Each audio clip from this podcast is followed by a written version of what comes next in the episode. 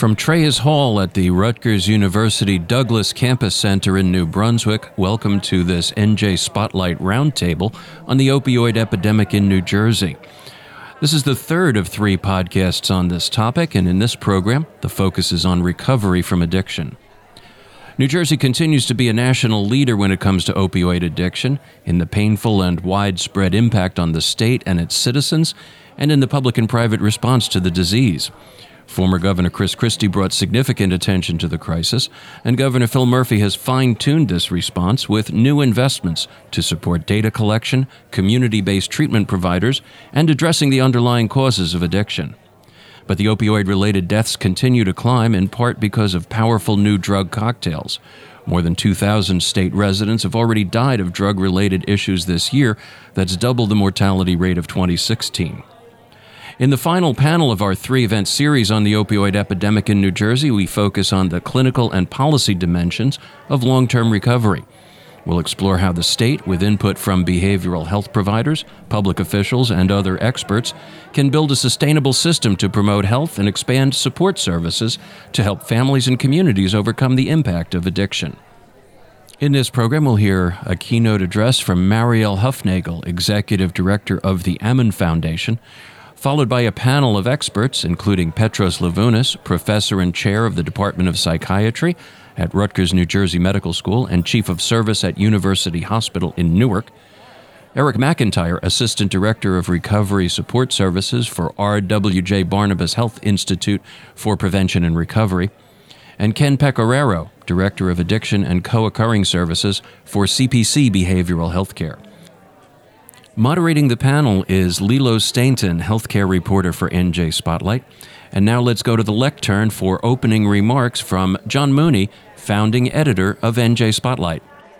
Welcome. I'm uh, John Mooney, founding editor of NJ Spotlight, and uh, thrilled to be here. Um, a really uh, important topic um, that we have uh, committed a lot of time and energy, as I'm sure all of you have as well. This is the third third of a series of three events around the opioid crisis. The first two were uh, first was prevention, and then second was treatment, and this one obviously is recovery.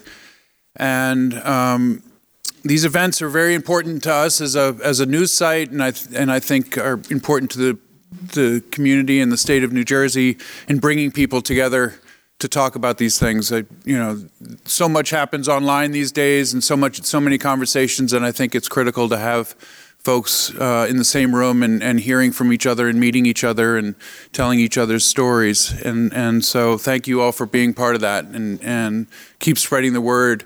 Uh, we will be, there will be story, a story off of this event and a page on our site as well as podcasts and, and you know, keep sharing those things. I think this topic more than any other uh, needs needs the awareness in the community getting out there and, and providing each other information about it.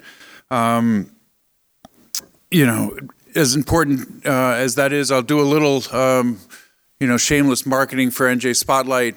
Critical uh, to our existence is is also our reader support, and and please, uh, any way you can, and um, you know, come to our page, donate, read, again, share share our site. Uh, we've been around for about eight years now, and and doing well, but we certainly can't do it without your support and and please spread the word. Uh, also critical to that, uh, to our existence, is is the sponsors for events like this. Um, we couldn't do them without without our sponsorships. And I'd like to introduce Steve Shallett, our business development director, to tell you a little bit about our sponsors. Thank you, John. I'm Steve Shallett. I'm the business development director for NJ Spotlight. Um, my role in this is a as producer of the event. I'd like to thank everybody for coming, and of course. Uh, um, for our speaker, Mariel, and our panelists upcoming, along with Lilo. Um, but all of us at NJ Spotlight would like to express sincere thanks to our sponsors for helping making today's event possible. Uh, beginning with Robert Wood Johnson Barnabas Health, which is the largest healthcare system in New Jersey, covering nine counties and a service area of more than 5 million people. It's also the state's largest private employer. Through a new public private partnership RWJ Barnabas Health and Rutgers University are forming New Jersey's most comprehensive academic health system dedicated to providing high quality patient care, leading edge research, and world class health and medical education to transform and advance healthcare in the state. And specific to the opioid crisis, um, RWJ Barnabas Health has embarked on a system wide opioid prevention and recovery initiative led by its Tackling Addiction Task Force to take a proactive, multidisciplinary approach to combating substance use disorder. We'd also like to thank University Hospital, which, as a public hospital, is one of the largest providers of charity care and Medicaid care in the state. Located at University Heights in Newark, University Hospital is one of the nation's leading academic medical centers, a principal teaching resource of Rutgers biomedical and health Sciences, and a regional resource for advanced services across numerous medical specialties. Among their medical specialties are the Rutgers Cancer, Cancer Institute of New Jersey and the state's first liver transplant center. And as the only level one trauma center serving northern New Jersey, University Hospital receives over 90,000 cases through their emergency department each year, working 24 7, 365 to address patients' most urgent needs. University Hospital also takes a proactive role in the greater Newark community, educating neighbors on health, maintenance, holistic wellness, and forging networks with community based, faith based, and educational organizations to increase access to vital healthcare services. Our sincere thanks as well to Ammon Labs, a family owned and operated uh, Ammon Labs has been the preferred drug testing laboratory of addiction treatment professionals and healthcare partners for over 20 years, providing quality services and competitive pricing. Through its commitment to compliance and responsible testing, Ammon Labs is a dedicated partner in the fight against opioid misuse, providing the tools necessary to empower addiction treatment professionals and make a positive impact in the lives of those suffering from addiction. In October of 2016, Ammon Labs launched, launched its philanthropic endeavor, the Ammon Foundation, with the mission of empowering individuals in addiction recovery through core programs of life skills training and the providing of scholarships for continuing education. And finally, we'd like to thank the Employers Association of New Jersey, which is a nonprofit trade organization dedicated to improving employer employee relations and to facilitating the exchange of information among employers in the state. They play a key role in helping companies master the complexities of labor standards and regulations.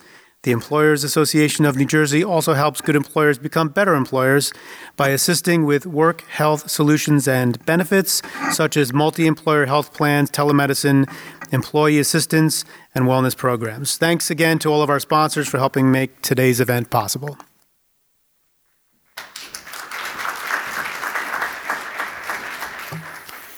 All right, let's get the program started. I'd like to introduce our keynote speaker, uh, Mariel Hufnagel. Um, she's the executive director of Ammon Foundation. As Steve mentioned, they're the philanthropic arm of the Ammon Labs. Um, and I was going to read her bio, but um, I'm not going to for two reasons. One is she hates having her bio read. Um, and the second reason is uh, she's going to talk about her life story that's brought her here, which is a fascinating story and, and uh, humbling and, and inspiring. And so let's, let's uh, go at it. Mariel.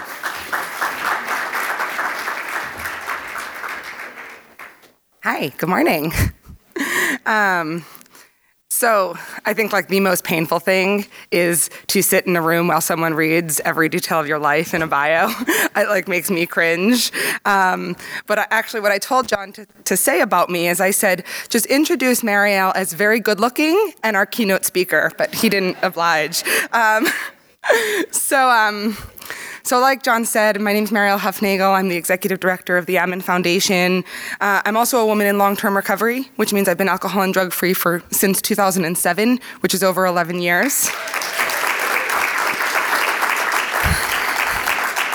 Um, much more importantly than just being alcohol and drug free, what recovery has allowed me to do and to have um, is live life amongst you guys. Um, recovery has allowed me to be a daughter, a sister, a friend, an employee, an employer, a homeowner, a taxpayer, a, you know, a person amongst people, right? And um, some of that may sound seriously rudimentary to you guys. Um, and I'm going to tell you a little bit about my story, but um, none of those things were available for me when I was at the height of active addiction. Um, and so I'm going to do a couple of things. I'm going to talk about my story uh, because I think putting a face on addiction and on recovery is really, really important. And I'm so thrilled that New Jersey Spotlight in this kind of series has included recovery because so often when we talk about addiction, we only talk about prevention and treatment. Um, and that's a really big problem, guys. Uh, so I'm really, really thrilled that recovery is being talked about more and showcased more. Um, I'm also really, really thrilled that. Um, that it wasn't an afterthought in this series, that there's a whole event on recovery. Um, because if we look at, and I don't want to get into, I'm not a doctor, I'm sure there's doctors on the panel. I don't want to get into an argument about, you know, addiction is a disease. What I, what I can say is factual is that um, addiction is a chronic brain disorder, right? And everything that any scientist has ever put together says that. So you can have a different opinion, but it's not based in fact. Um, so, with that being said, if we compare addiction to any other chronic treatable disorder, recovery support is always a part of that conversation, right? So, um, and I'll use two examples directly from my family. So, um, one which has a much happier ending than the other, um, but both which I think are really important. So, my mother was diagnosed with breast cancer about seven years ago. Um, she was diagnosed with stage two, right? And um, not even to get into the argument about the fact that they didn't say, you know what, Lorraine, why don't you come back when it's terminal? and we'll deal with it then, right? Not even to get into sort of all of the details around that insurance covered everything, you know. Um, more importantly, was an outpouring of love when she found out that she was sick right? Um, no one was like, oh, you should have ate better or you should have not smoked when you were in your 20s or you know how is your lifestyle affecting your cancer diagnosis right? People were like oh my god you're ill. How can we help? And how can we get you well right? Um, so my mother's been in remission for over five years at this point and on the last day of her treatment right what happened is they didn't say you know, congratulations, you're done with your treatment, although they probably did say that, but they didn't say, congratulations, you're done with your treatment, good luck, right? They said, congratulations, you're done with your treatment, and this is your recovery plan. And let's talk about um, how you're going to stay well. And let's talk about how we're going to get you from today to the five year marker, where research shows if you get to the five year marker, the likelihood of remission of your, ca- your cancer coming out of remission is significantly decreased, right? And so, what that included was things like, you know, for the first year, every quarter, you're gonna come see your oncologist, you're gonna get a mammogram every year. Um, these are some of the things that we'd like you to do with your with your lifestyle right? We'd like you to start meditating. We'd like you to change certain things in your diet. We'd like you to throw your microwave out. We'd like you to do all of these things. And then also 20 minutes down the road um, is what's called a cancer survivor center. And people from all over the county that have um, that are that are a survivor from cancer they come. And there's free counseling free meditation free yoga, free workout equipment, and there's peer support groups, right? Which we think will be beneficial for you, you know, as you're in early recovery from this cancer.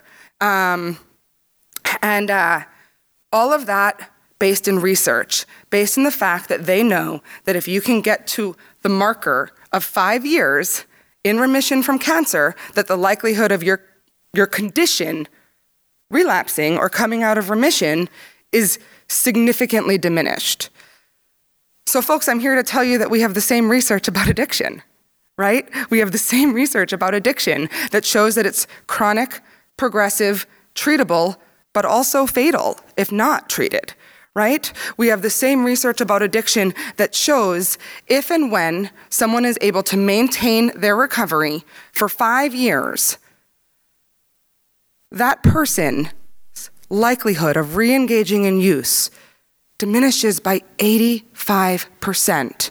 What our research also shows us, and this is from John Kelly out of Harvard and the Recovery Research Institute in Massachusetts, um, what the research also shows us is at that five year point, someone is not only 85% unlikely to re engage in use, but they are at the same par as someone who has never had a substance use challenge, right?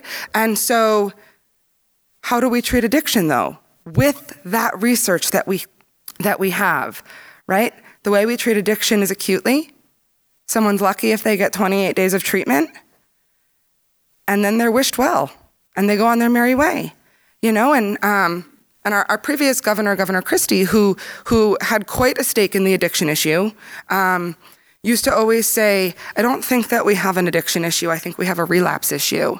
Um, and that's my opinion. I, I, think we have both, but, um, but I very much agree. I very much agree. We don't have systems in place, and that's not to minimize some of the incredible work that has occurred, you know, by some of the people in this room over the last couple of years, because we are absolutely moving in the right direction, right? But for the most part, we still do not have systems in place that address addiction as a chronic treatable, relapsing condition and support someone in their recovery process in order for them to maintain recovery. So, let me just tell you a little bit about myself, right? So, um, I often say two things, and I know there's some people in this room who have heard me speak before. Um, but there's not much that's extraordinary about my story. My story is really extraordinary. I come from a regular home with regular people you know, I don't have tremendous trauma as a kid. Uh, I don't come from generational poverty. I don't come from any of those um, societal, uh, environmental factors that tell you, like, oh, well, maybe this person is going to develop mental health or substance use challenges. Um, I come from a home of love, right? I come with opportunity at my fingertips uh, and the potential to be anything and do anything that I wanted. In fact, when I was a little girl, my mother used to always say that she thought I was going to be the first female president. So there's still hope, um, but you know, I don't know with that mugshot. Um, um, so, um, the reason why that's important to share with you guys um, is because we can't talk about addiction and we can't talk about recovery without talking about stigma, right? Um, however, we also need to be careful in the way we frame stigma because there have been, there has been, excuse me, an addiction epidemic on our hands for years and years and years, right? Um, the addiction epidemic has primarily hurt communities of color and communities of a lower socioeconomic status. And unfortunately, um, we have dealt with that as a society as a war on drugs, which has turned out to be a war on people. Right? And so we have to be careful when we frame stigma, right? Because it can't just be that suddenly that upper middle class white kids are being affected with addiction and we're we're concerned about it as a public health issue, right? It has to be that we're concerned about it as a public health issue and we retroactively want to ensure that the people who have had injustice done to them due to stigma are empowered to build their lives in recovery and to reclaim what should have been theirs, right? So so I'm careful when we when we talk about stigma because just saying addiction happens to everybody is you know, we have to pay attention to it. It doesn't matter the race or the class or the gender or the socioeconomic status. That's true. Addiction doesn't discriminate, but we have to be careful when we talk about stigma that we are um, not implying, whether consciously or unconsciously, that. Um, that now it matters because white people are being affected. So, so I say that to say that um, I am one of the upcoming wave of middle class white people who were affected by addiction, right? And which is why it doesn't make my story extraordinary. It really just makes it extraordinary. I am one of many, right? Um, but I do think it's important when breaking stigma to talk about that also because so often we think that addiction can't affect us because we don't look or talk or come from a certain place. And, um, and that was very much true for me. Even when I started to experiment very, very heavily with alcohol and drugs, I had this picture in my head of what someone who suffered from addiction looked like. And since that wasn't me, I thought that I was immune to this. I didn't understand. And so I don't think it's important to get into the, the you know the nitty gritty details of, of my addiction story, um, specifically because I think the face of addiction is very very clear these days, right? Um, we are talking about addiction, and it, whether you're on Facebook or Twitter or LinkedIn or Vine or Snapchat or whatever the kids are using, um, you know, whether you're driving down the street, whether it's in your family, like the face of the terror which is untreated addiction, is very, very clear. And that's also the face that perpetuates stigma, right? Because the only side of the coin that is talked about for the most part is the person who's suffering, right? Is that girl in the top, my right, your left corner, right? That face of addiction is very, very clear, right? So I, I'll give you a snapshot of what it looked like for me, right? But the, the details of my story are, are, are just the same as many other stories. And they're the same as the news stories that you read, the Facebook videos that you watch, and perhaps the people in your family or your workplace um, that have been affected. And so for me, at the very end, addiction took me to a very dark place right? And addiction took me to a place of homelessness and prostitution and living on the streets of Norwalk, Connecticut, you know, in and out of institutions, jails, you know, mental wards, hospitals, treatment centers. Um, and I was heavily, heavily plagued, not just with substance use disorder, but also with bipolar disorder and bulimia for all of my teenage years. Um, Luckily, I was able to enter into and maintain recovery at the young age of 21, which I also think is a really important part of the story because um, too often we pass off right that um, that it's just a phase or that someone needs to you know get to this this bottom or be a certain age to get well and uh, and that's not true at all. People get well at all different points in their life. Um, and I'm a testimony to that, as well as some of the other people I see in this room and who I know their personal stories. Um, and so, one of the things I also say is that, you know, um, how I've maintain, maintained my recovery is very much through grace, grit, and luck. And why that's important is because that is unacceptable to be the standard of how people get well, right? Um, I had the perfect, ooh, I had the perfect storm of circumstances on May 7th, 2007, which for me included the criminal justice system. But after that, I had family who was willing to support me. I had access to a sober living house. I had access to treatment right, and therapy after treatment.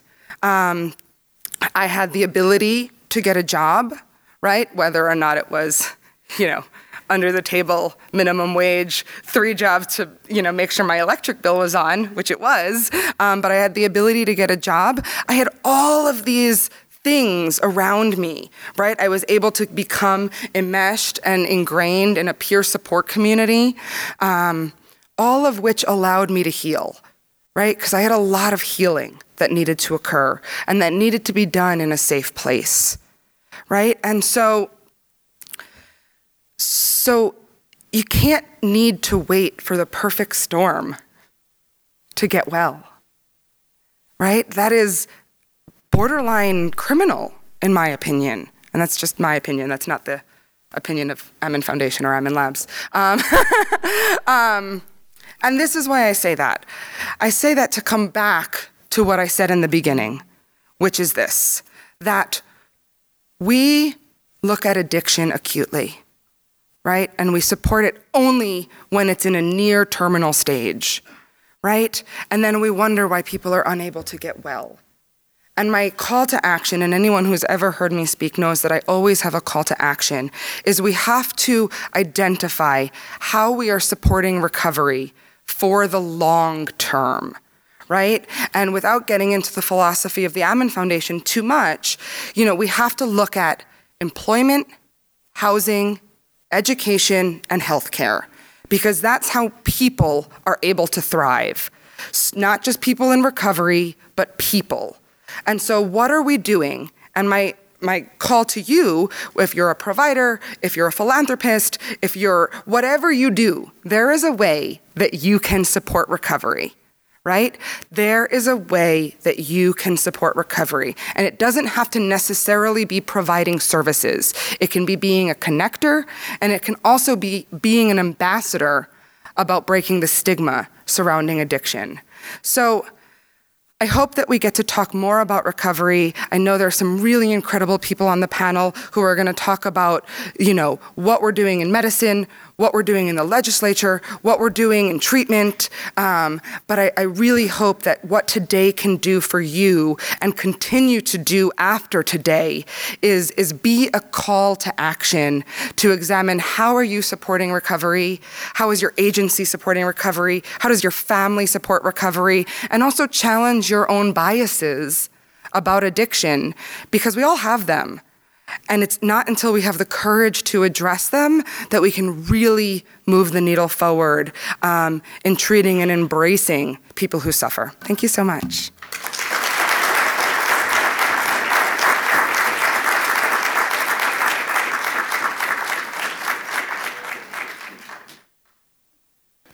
Can the panelists join us?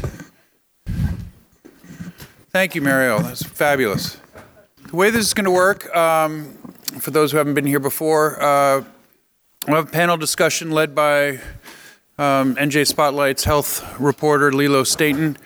Um, and we, we love the interaction to it, and, and the way we, we handle that is we ask folks if they have questions that they want posed to the panelists to write them out on index cards that are on your table and we will walk, be walking around the outside and just wave the card, and, and one of us will grab it from you and get it up to Lilo um, to uh, join the conversation as much as we can. We don't get to everyone typically, but uh, certainly we'll try to uh, address as many as we can. Um, there are also on your on your tables uh, surveys, which we ask you to fill out before you leave. Uh, it's really helpful to us to get your feedback on what works and what doesn't, and so thank you very much in advance for doing that. Uh, what's a conference without a hashtag, of course, uh, in this day and age? And it's on the top of your program, Opioids in NJ. So uh, for those of you who are on social media, please uh, include that as well. Um, so let's get going. Again, uh, Lilo Stainton is going to be uh, leading. She's been our healthcare reporter for several years now. A wonderful journalist and, and wonderful friend. And as you will soon see, a wonderful moderator as well. So, Lilo, take it away. I once uh, did a panel with someone who said, That's okay, I can just use my outside voice. I said, Okay, great. So, when in doubt, um, thank you very much for being here, everyone. Um, I know it's a busy, busy time of the year.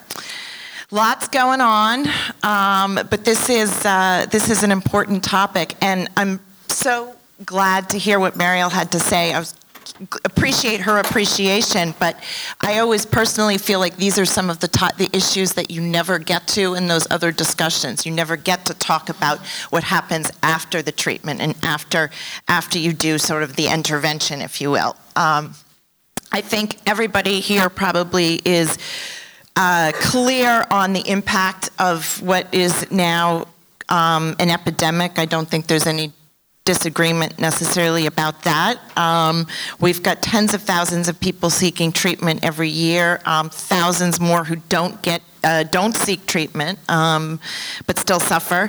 Um, and we are on track to lose a record 3,000 people in this state this year to uh, drug addiction, um, which is a preventable disease, I think. Uh, we can talk about that. But um, the state has invested significantly um, with new resources and policies, um, and there's been some assistance from the federal government. You can, we can debate how, how helpful that's been, but it's certainly been on their radar screen. Um, and so we're adding, here in New Jersey, we're adding treatment beds. There's been a call for 900 new beds under Governor, uh, former Governor Christie. Um, um, in any case, now we have, uh, we have Oh, uh, so we're increasing uh, investment in community centers. Uh, a big part of Governor Murphy's investment of more than 100 million uh, goes toward this this sort of piece. Um, we've been reducing prescribing on sort of the front end. Uh, it's down nearly 40 percent since 2014, according to the Attorney General's office. But um, we have you know, the addiction continues, um, the disease is spreading in a sense, and the drugs are getting stronger and more lethal. Um, and we've touched on sort of prevention and risk reduction in the first panel that we did in June. We talked about the ALTO program at St. Joseph's and other strategies to protect people um, sort of going in. Uh, we talked a lot in the treatment panel about medication assisted treatment um, and the need to expand capacity.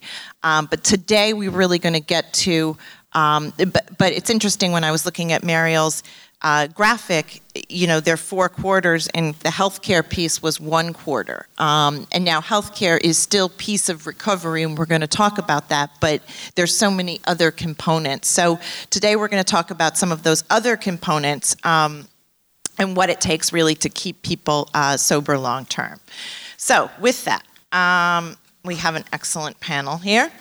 Um, to my right, Eric McIntyre, uh, Assistant Director of Recovery Support Services for Robert Wood Johnson Barnabas Health Institute for Prevention and Recovery. Big, big one. Uh, focused on long term prevention and recovery as well as training development. Eric um, has worked on these issues for more than a decade um, and now advocates within his union um, to support recovery. So, we're going to talk a little bit about work, uh, how we support people in work. Um, Ken Pecoraro, Pecoraro, Pecoraro uh, Director of Addiction and Co-Occurring Services at CPC Behavioral Healthcare, which was founded in 1960 in Monmouth. Uh, it's based in Monmouth County, um, focused on integrated care and they are one of the lucky ones to receive millions of federal dollars to do a pilot program that I'm going to get him to talk a little bit about. Um, Bob Robert Budsock, Bob Budsock, uh, President and CEO of Integrity House. Uh, is now operating for 50 years uh, to treat adults and adolescents with substance use disorders. It's one of the largest nonprofits uh, with residential outpatient supportive housing, and they do some very unique work to address folks um, coming out of the prison system. So we'll hear a little bit about uh, unique populations and some of the challenges involved. Last but certainly not least, uh, Dr. Petros Levounis, Levounis, uh, chair of the psychiatry department at Rutgers, New Jersey Medical School, chief uh, chief of service at University Hospital in Newark. Um, he's been involved in inpatient, outpatient services for SUDs um, and other behavioral health problems um, at Robert at uh, in his capacity in both both of those institutions. Who's not here today, you may notice, Senator Vitale had a child care emergency. This is now the second panel. He's ducked out on us. So just, I'm just saying, um, he owes us big time. You will see Senator Vitale here in the future. In any case, um, so that's that's where we're starting. I'm going to hand my mic over to Eric, and we're going to take a few minutes just to hear from them about what sort of brings them to the table, specifically related to recovery. All right, thank you. My name is Eric McIntyre. Uh, I'm in recovery for a little over 15 years now from alcohol and drug abuse. Um, I guess now I'm at the stage in my life where I'm like an old timer. Mentally, I feel like I'm a newcomer. Um, what, how I look at recovery for myself is, I, you know, I've been doing this for uh, a, a little while now. I'm not a first-time winner. I've been to many different facilities, many different jails. My active addiction was very brutal. Um, and it's, you know, it's, I always try to read my audience, and I'm going to say something even though this isn't the audience to say, and I'm going to say it anyway. I don't come from a background of what's being broadcasted mostly. You know, I wasn't the the quarterback football player dating a cheerleader, had an injury and took some pills and graduated to heroin. You know, I'm a victim of very bad decisions, rough upbringing, and just uh, you know wasn't really being watched over as, as a young. And then I grew up with just a mother, you know, no father, and it wasn't, you know, I don't put no blame on her whatsoever, but it's just there's so many how there's many different pathways to recovery.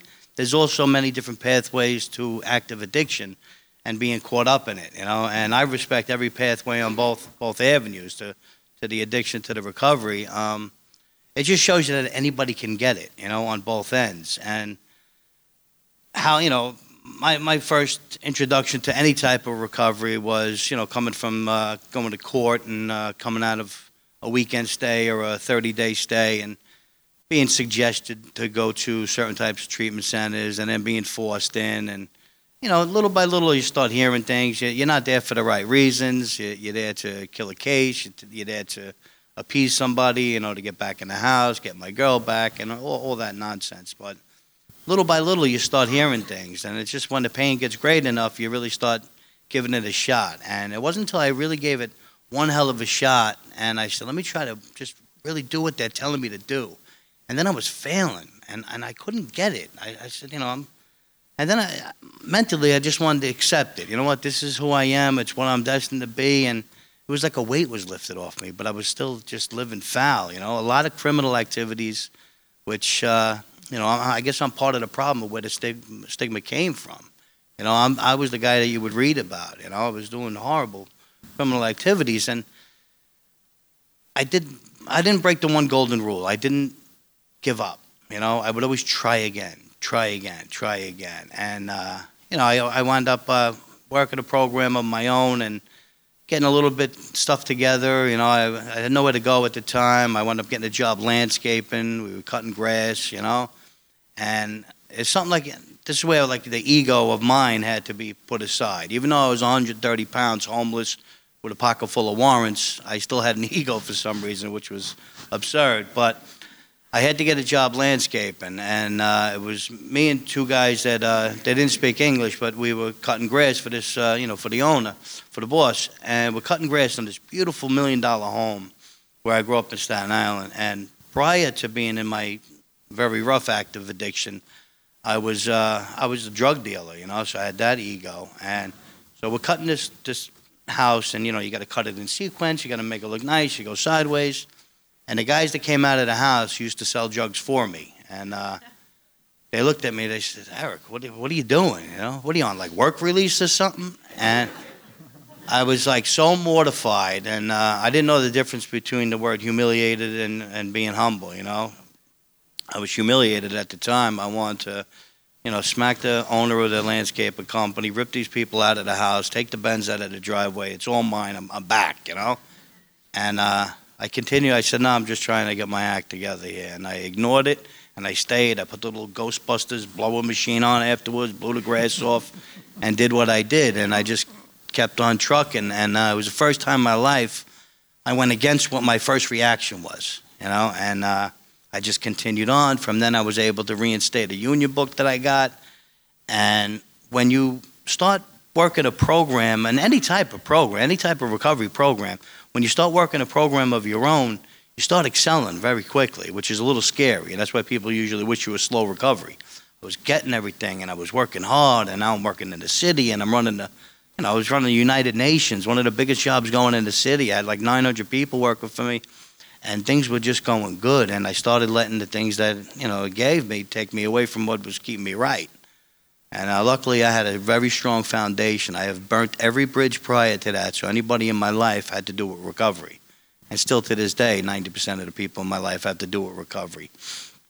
But uh, working in this field now, you know, working for RWJ Barnabas Health, Institute for Prevention and Recovery, long title, but I love saying it because I love being there. Um, I made the decision about three years ago. Uh, I was moving from one job to another. I was doing per diem shifts for this the ORP program, which was, you know, when we were dealing with Narcan reversals only, uh, I made the decision to actually not go to the next construction job. And financially, that was the worst decision in my life. But I said, you know what? I'm going to give it a shot. I mean, I work for the union. I could just go back. And uh, I did it, and I didn't look back. I've never been happy. I'm still a volunteer MAP, which is Members Assistance Program. I'm still a dues paying member, so people who have problems in my union, they call me, and I used to attend every union meeting. I'm not shy. I have a very big mouth. I scream, I curse at the union meeting. Everybody knows my, my story. A lot of them saw it and heard about it or read about it. So, you know, we don't have control over the back of our insurance cards, so our union members could go wherever they want. And they weren't calling us until I started going on stage screaming and yelling, say, call me, we're going to get through this together, we're going to get you to the proper placement. And since then, we've been getting a lot of calls, you know, so it's really about being transparent about who you are and what what your goal is. And uh, you know, but real quick, going to where I am now, assistant director for the peer recovery program. All the the issues that everybody will mention, everybody talks about. I mean, I know a lot of people in the room. I think, and not just because I'm the assistant director of it, the the recovery part, the the strong part that's been missing and is here now, is the peers to walk them through the process all the levels of care that everybody fight for. Oh, there's not enough detox beds, there's not enough inpatient, not enough outpatient, not enough transportation.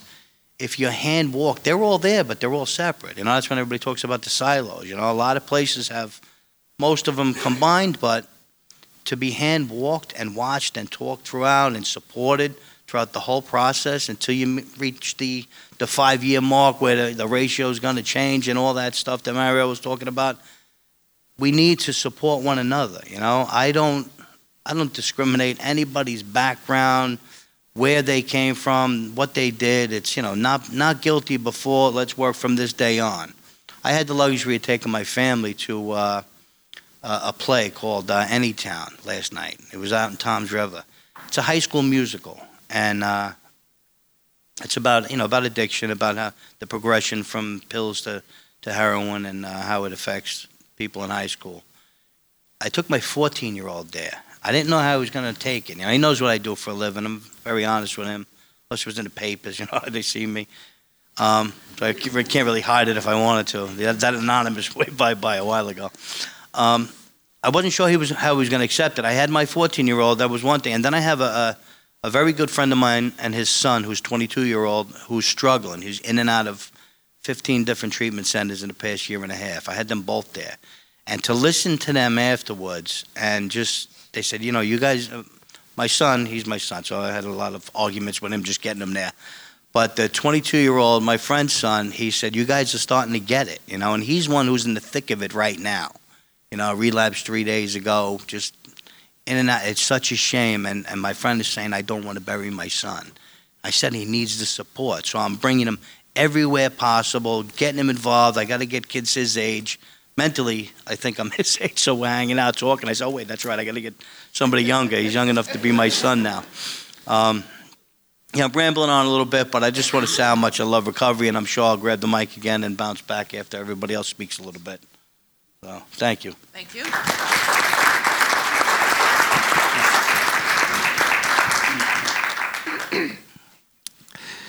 Hi, my name is Ken Pecoraro. Um, um, so let me start by saying I'm really grateful to be here. It's an awesome panel to be part of. It's very nostalgic for me to be here. This is where I went to school for both uh, undergraduate and graduate, and uh, just being here is like uh, even pulling up, you know, the traffic, Route 18, all that stuff. um, you know, some flashbacks, PTSD, you know, but uh, but being here, you know, what made me think actually when I was sitting in here when we were uh, getting ready about this was where I decided to do what I do now. I just that was uh, over 25 years ago, and uh, I remember I've grown up around uh, dysfunctional situations my whole life: mental health, substance use. It's been around me, you know, socially, family-wise, and I was always that guy that people just wanted to come to, you know, the, the, three in the morning call, hey, Ken, come get me, I'm in jail, or hey, uh, I'm gonna kill myself. You know, I was always, so I said to myself, I remember I was in school here and I said, you know what, I'm doing this anyway, I might as well get paid for it. So I, uh, I pursued a degree in psychology for uh, my bachelor's and I went for social work. And, uh, and I love, loved it, and uh, I've been doing it ever since.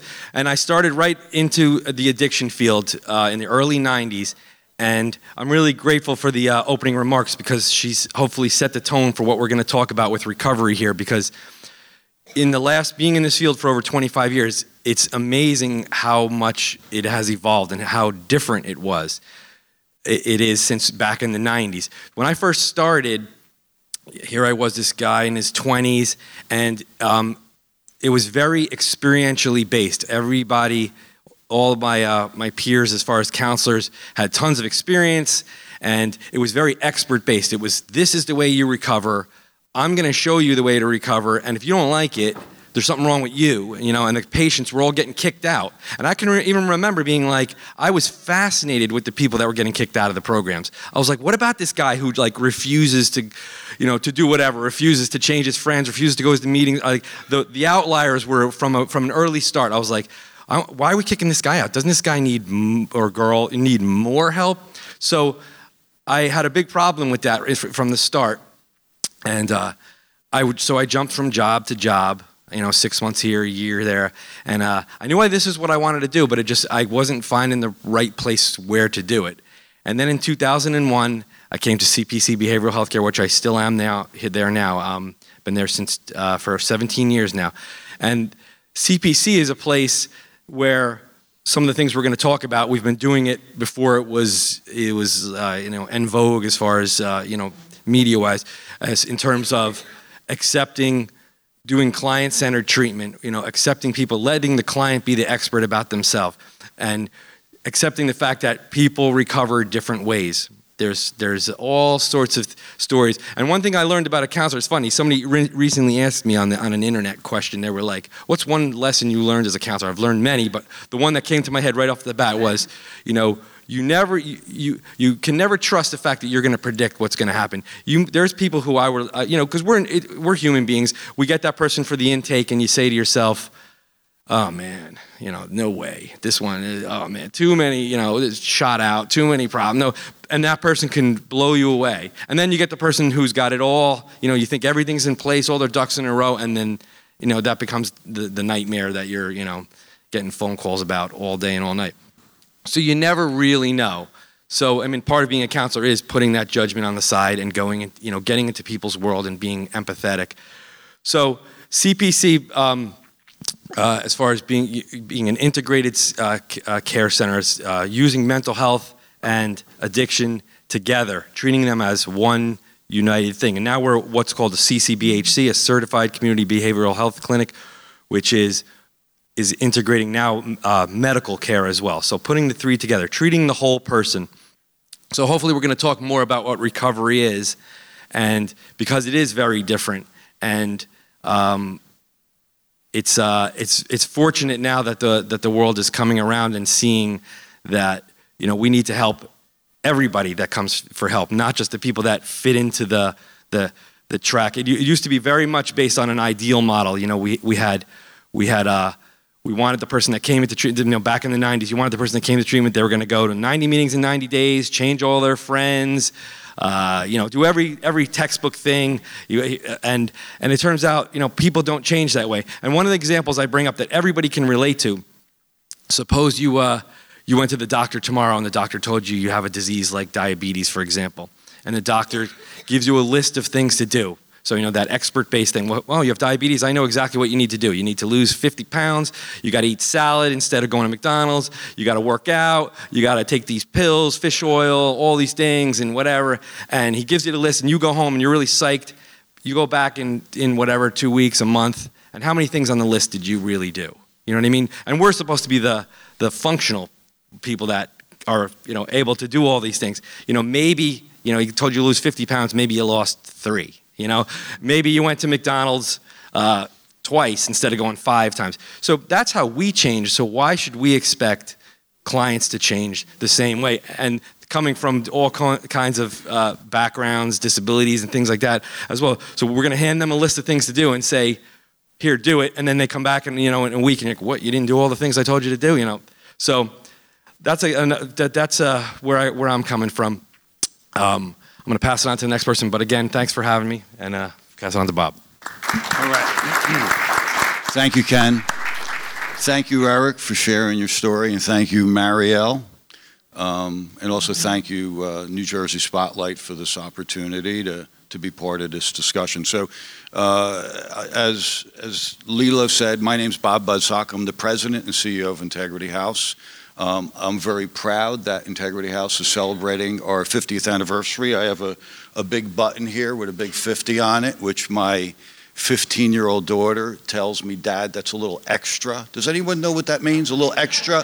It means a little over the top, a little too loud. So, um, but I, am very proud about our, our, our, 50 year anniversary. We started in Newark, New Jersey back in 1968. It was one year after the Newark Uprising.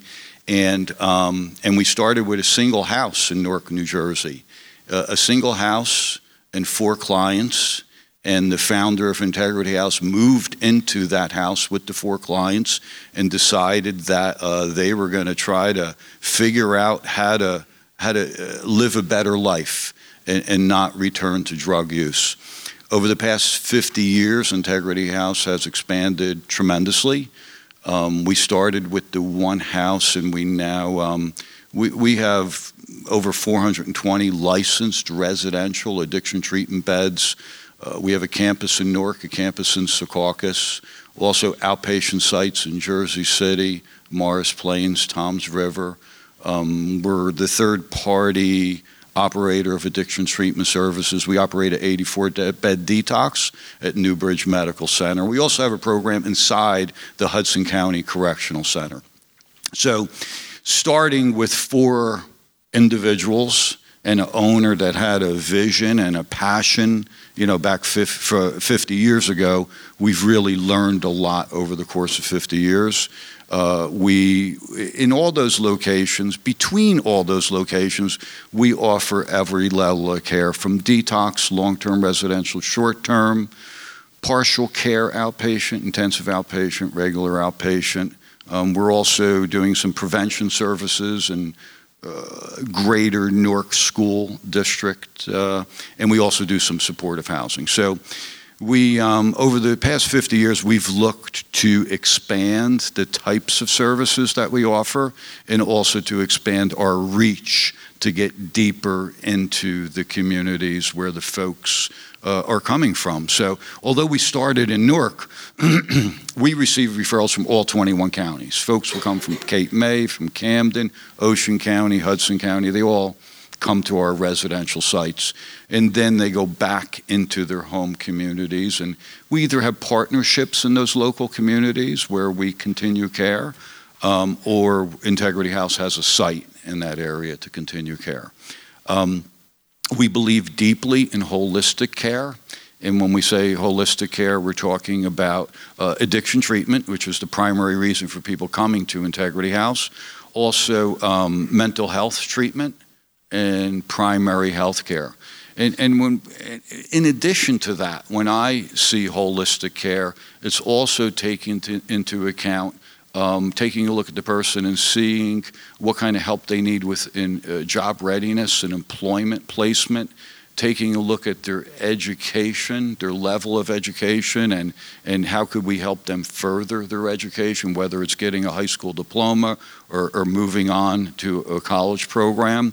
Taking a look at housing, uh, dental needs, legal needs, really, you know, wrapping your arms around someone and in, making sure what we take pride in at Integrity House. We feel that if somebody comes to our organization, that um, that they're really going to be um, they're going to be set for life. And, and I'm, I'm, when I say set for life, that is what a client said to me when I was describing their program. And and it was like once you come in the door, we're going to take care of everything for you, either directly or we're going to connect. Now, long term recovery, five years, Mariel. So after five years, right, you have an 85% chance of staying clean, right? And, and, and one of the concerns that I have, can I talk about a concern right now, Lilo? So, one of the concerns that I have is that, um, you know, there is this drive that is occurring to, uh, to shorten lengths of stay in treatment and also to make sure that individuals are in the least restrictive level of care possible. So, you know, that may sound good when you're, you know, uh, sitting around a table making policy. But then what you need to realize is that we, we work with people and we work with people that have needs. And, and, and sometimes I know when I'm working with folks, I'd rather have a longer length of stay. I'd rather have a more intense level of care. You know, the, the current opiate epidemic is it's a modern health crisis that we're experiencing right now. Eight people are going to die today in New Jersey as a result of a opiate overdose. And, and at the same time, we're getting pressure from insurance companies, from Medicaid, whoever the payer of services is, um, they are pushing us for shorter lengths of stay and the least intensive level of care possible. Now, I understand where it's coming from back in the 70s and the 80s. I've been with Integrity House for 33 years. So I wasn't around in the 70s, but I was around in the 80s. And, um, and back in those days, uh, there were a lot of these 28 day programs that were opening up. And, and really, the idea 28 days came from the maximum payment that you can get from an insurance company. It wasn't really clinically driven, it was based upon getting as much money as possible uh, for providing the addiction treatment services. So, so we went from that, and then over the years, the pendulum has swung to the point where there's a lot of scrutiny over uh, the intensity of care and the length of stay that an individual is eligible for in a facility. And, uh, and, and, and, that's a big concern of mine. And, um, and I'm going to tell you a brief story a brief story. So, Integrity House, our campus in Newark, we have 14 buildings in Newark. We have 10 buildings right around Lincoln Park in Newark. And we also have a couple buildings a block or two away from our main campus. So, between my office and the uh, building that we call the Harrison Williams Job Readiness Academy, that's where we do medical admissions, job readiness, and education in this building. In between my office and that building is South Street. South Street is a corridor between the Pennington Avenue projects and Pennsylvania Avenue. Uh, Pennsylvania Avenue is drug dealing and prostitution. Pennington Avenue uh, projects is just drug dealing. So, um, a couple weeks ago, I encountered a woman walking down St- South Street as I was walking to my building to another building. Uh, her name is, uh, I saw her walking down the street, and I said to her, Do you need help? And I just, I knew it was someone that needed help. Um, and she stopped and she spoke to me for a couple minutes. And she said, Yes, I need help. And in fact, my boyfriend went through Integrity House and he's doing well now, uh, but I'm not ready to go into a program and get any help. You know, her name was Amy. She was from Old Bridge, New Jersey. Um, she said that her goal is really to get clean and to regain custody of her son, that her parents were taking care of her son. Um, she said that she was in Newark. She's from Old Bridge, but she was living in Newark. I don't know if she had a house, but she was living in Newark just to be closer to her dealer. Um, that she was unemployed and that you know she has tried some waitresses waitress jobs from time to time, but currently she was unemployed um, and she was a high school dropout. So I saw Amy a couple weeks ago. I saw Amy again yesterday. And I saw it on South Street, and it was about 7:45 in the morning. I was going to a board meeting, and um, and I said, "Amy, are you ready?" Um, and she said, she told me, she says, I, I says, I'm going to die if I don't get into a program. And, and so basically, I, you know, uh, told her where to go, who to speak to. Um, and, you know, she's agreed, and this is what happens with many people, that she is going to show up today to enter into the program. So, so the first time I saw Amy, she told me the reason she had to end her conversation so quickly is that she had, she, she told me after we spoke for five minutes that she has her heroin with her right now, and she's going to shoot her heroin. And she's going to shoot it behind the dollar store on Clinton Avenue. So if, if people are familiar with Newark, you'll know what I'm talking about with these neighborhoods. But um, so she was going behind the dollar store, and what she described to me is that um, does anybody know where the dollar store is on Clinton Avenue next to McDonald's? Okay. So behind that dollar store, she said that um, I'm like, what do you, you can't go there. You're going to die. And she said, um, she says, she says, I know. She says, I, I have to step over bodies, and that doesn't mean dead bodies, but I have to step over bodies to go get to my spot to use my drugs. And you know, every other day they're finding somebody dead behind the dollar store. So, so it's kind of my heart was breaking. So let me get back to my original concern. So my concern is the shorter lengths of stay, right? And the pressure for the lower intensity services. So I hope that Amy shows up today, but I could tell you that, you know, here's Amy chronically addicted to heroin, homeless as far as I know. Um, she was missing teeth in the front. She had an open sore on her arm, which was probably from shooting up. She probably has mental health issues. Um, and, and this is just five minutes on, on the sidewalk what I'm seeing.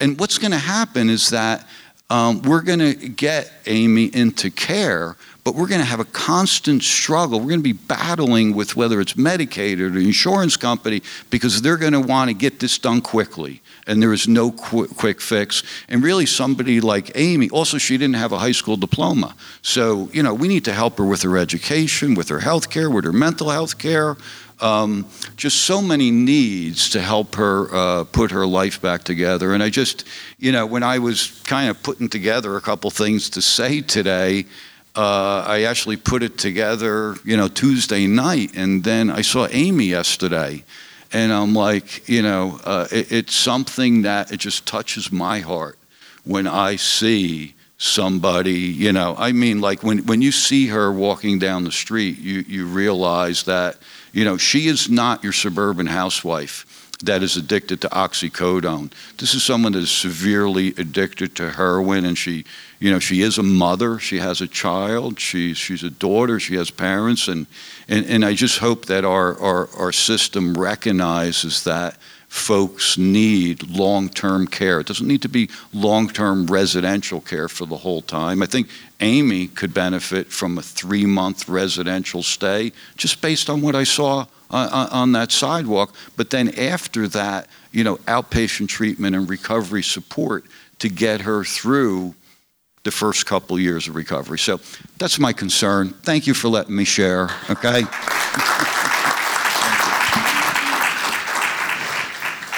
Um, I'm Petros Levounis, and um, thank you for having me on this panel with these uh, uh, other great speakers.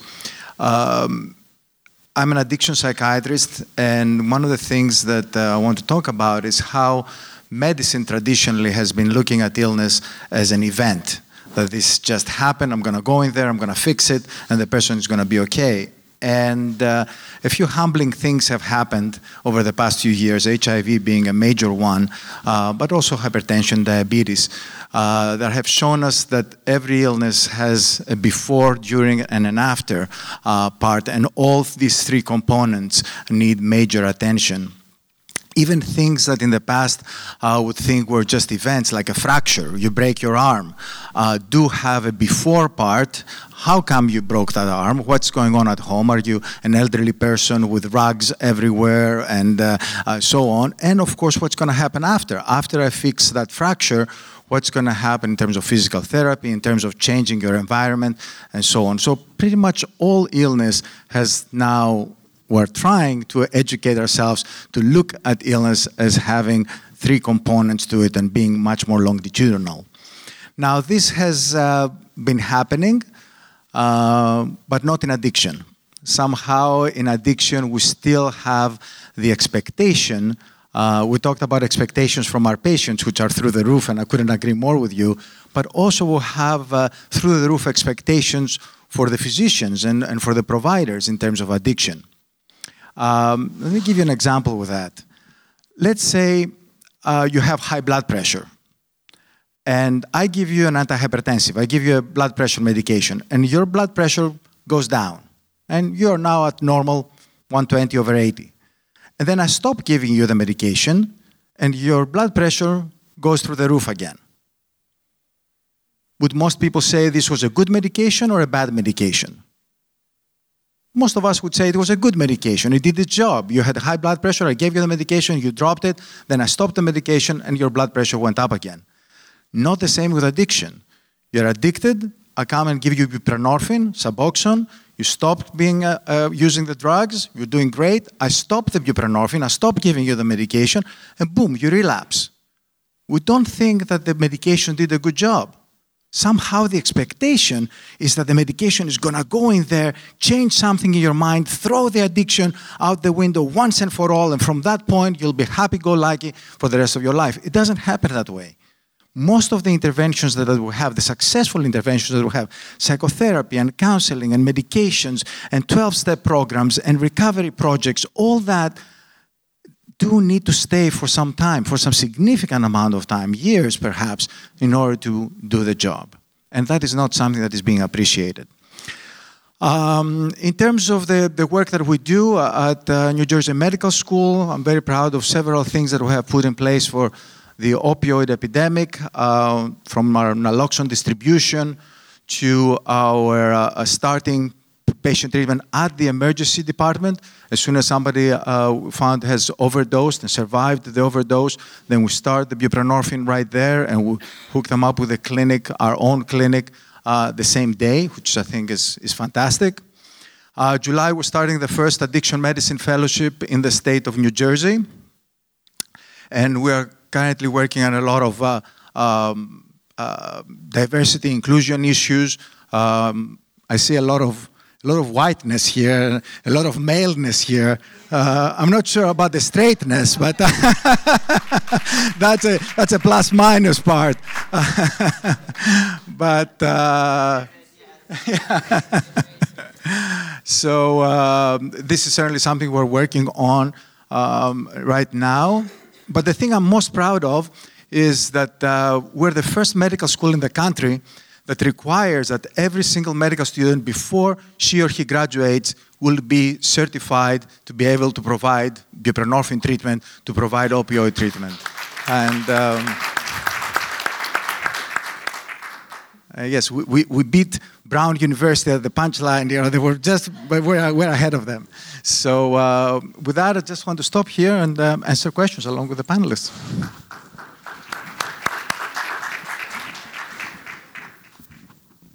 Thank you. I think there's a second mic there. This one's this one works very well though.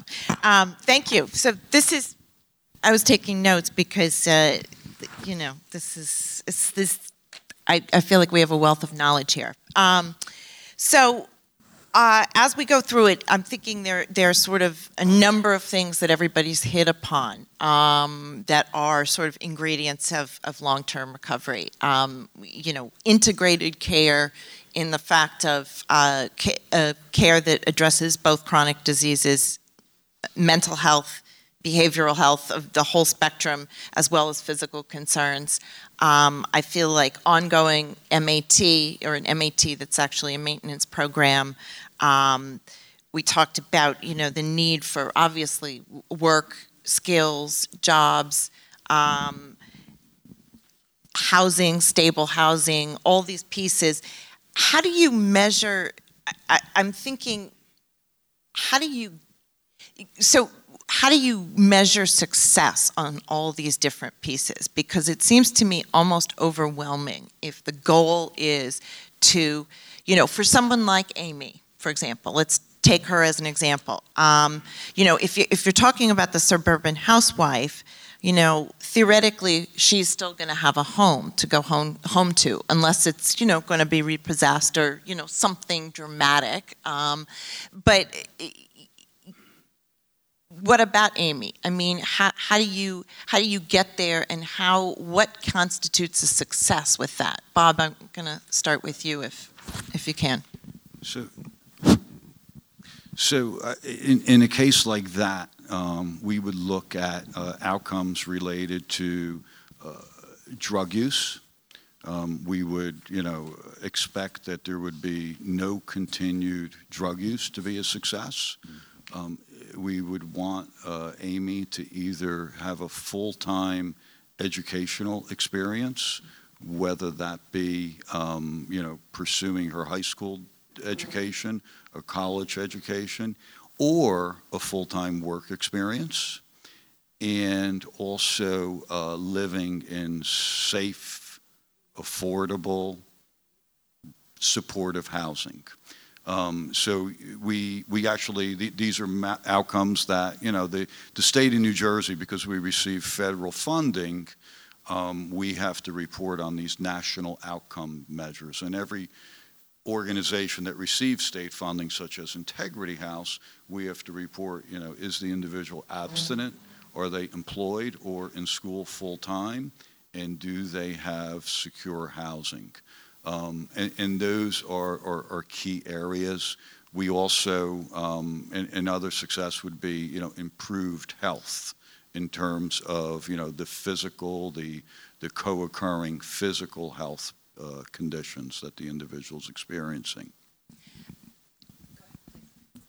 I just want us to be a little careful here with um, all these wonderful services that we are offering to our patients. Uh, if Amy does all that stuff, wonderful. There's a good chance to be a success story. Check for us. Uh, our outcome measures are great. What if Amy comes in and says, I only want to see a counselor once a month to just have a little chat and I don't want anything else? Clearly, Amy will have less of a chance of success and your rates, your outcome measures are going to go down the drain. Much, much easier to say, oops, that's not what we offer here. We're not on that for that in that kind of business here. We're in the business of offering wraparound services, of offering all these wonderful things that we have. And if you don't want it, you know, my way or the highway. And that is very problematic for a lot of, of, of, our patients. And we do see that. We do see programs who require way too many things that the patients cannot afford, either from time or money or anything else, to, to subscribe to. Um, so I think it's it's criminal when you say, I'm only going to give you buprenorphine if you also go to the groups and the hard chairs and the things that drive you crazy and you do all that stuff. And vice versa. I'm not going to accept you to the group unless you go and see the psychiatrist and you get on medication for your bipolar disorder and this and this and that. These kind of things that sound a little extreme do happen day in and day out. And they do improve outcomes if you do require all these things, you weed out all the people who are not going to go to the entire program, and you end up with higher scores for your own program, which is not a good idea.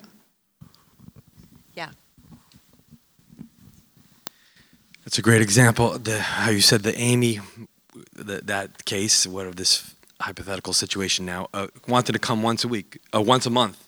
So I'm in agreement. You know, at C- CPC where we work, we have her come in the once a month. You know, I've had many times where I've done an intake and said, you know, really you should be in IOP, and you know, and but you know what? You know, Amy says to me, no, I'm only coming once a month. Come in the door once a month. Now, but now you're in our care. She's in our care, and we uh, at, we train our counselors in motivational interviewing, being engaging, and now you got her that once a month to work on, and she's forming relationships with the counselor, and she might relapse, and, and when she relapses, she says, you know what? Okay, maybe I will try that program. So, but you, that's that's what's starting where the patient is, you know, and and uh, you know, like a bird in the hand is worth two in the bush. You know, you get what you can. And back to your original que- uh, comment about success. I mean, my answer to that would be success is a very individualized thing. You know, I could ask every one of you here what you think is success and what you think success is for your for your children even. So somebody might say oh you know i'm successful. I have a mercedes benz and i have this much money in the bank. And that's where that's that's where their definition of success is. And another person well this is my career achievement. But there might be another person who's who is the I know the cashier at 7-Eleven or something, and you know I live a moral life, and I you know I and uh, I'm taking care of my family. I'm a success. So it's the same thing in recovery, where I think of one patient I had who uh, she was coming to me. She said, uh, you know, she was sexually abused from a young age, and she started doing crystal meth and heroin at age 12, hardcore. And she was attractive, and she went right, right into the, the, the sex business from a young age. Went from uh, just doing whatever into pornography, you know, and she was coming to me and again we would that's a person who probably should have been in iop but she just individual therapy is all, all i want i want to see the doctor as well and she was my patient. And she used to call herself sober.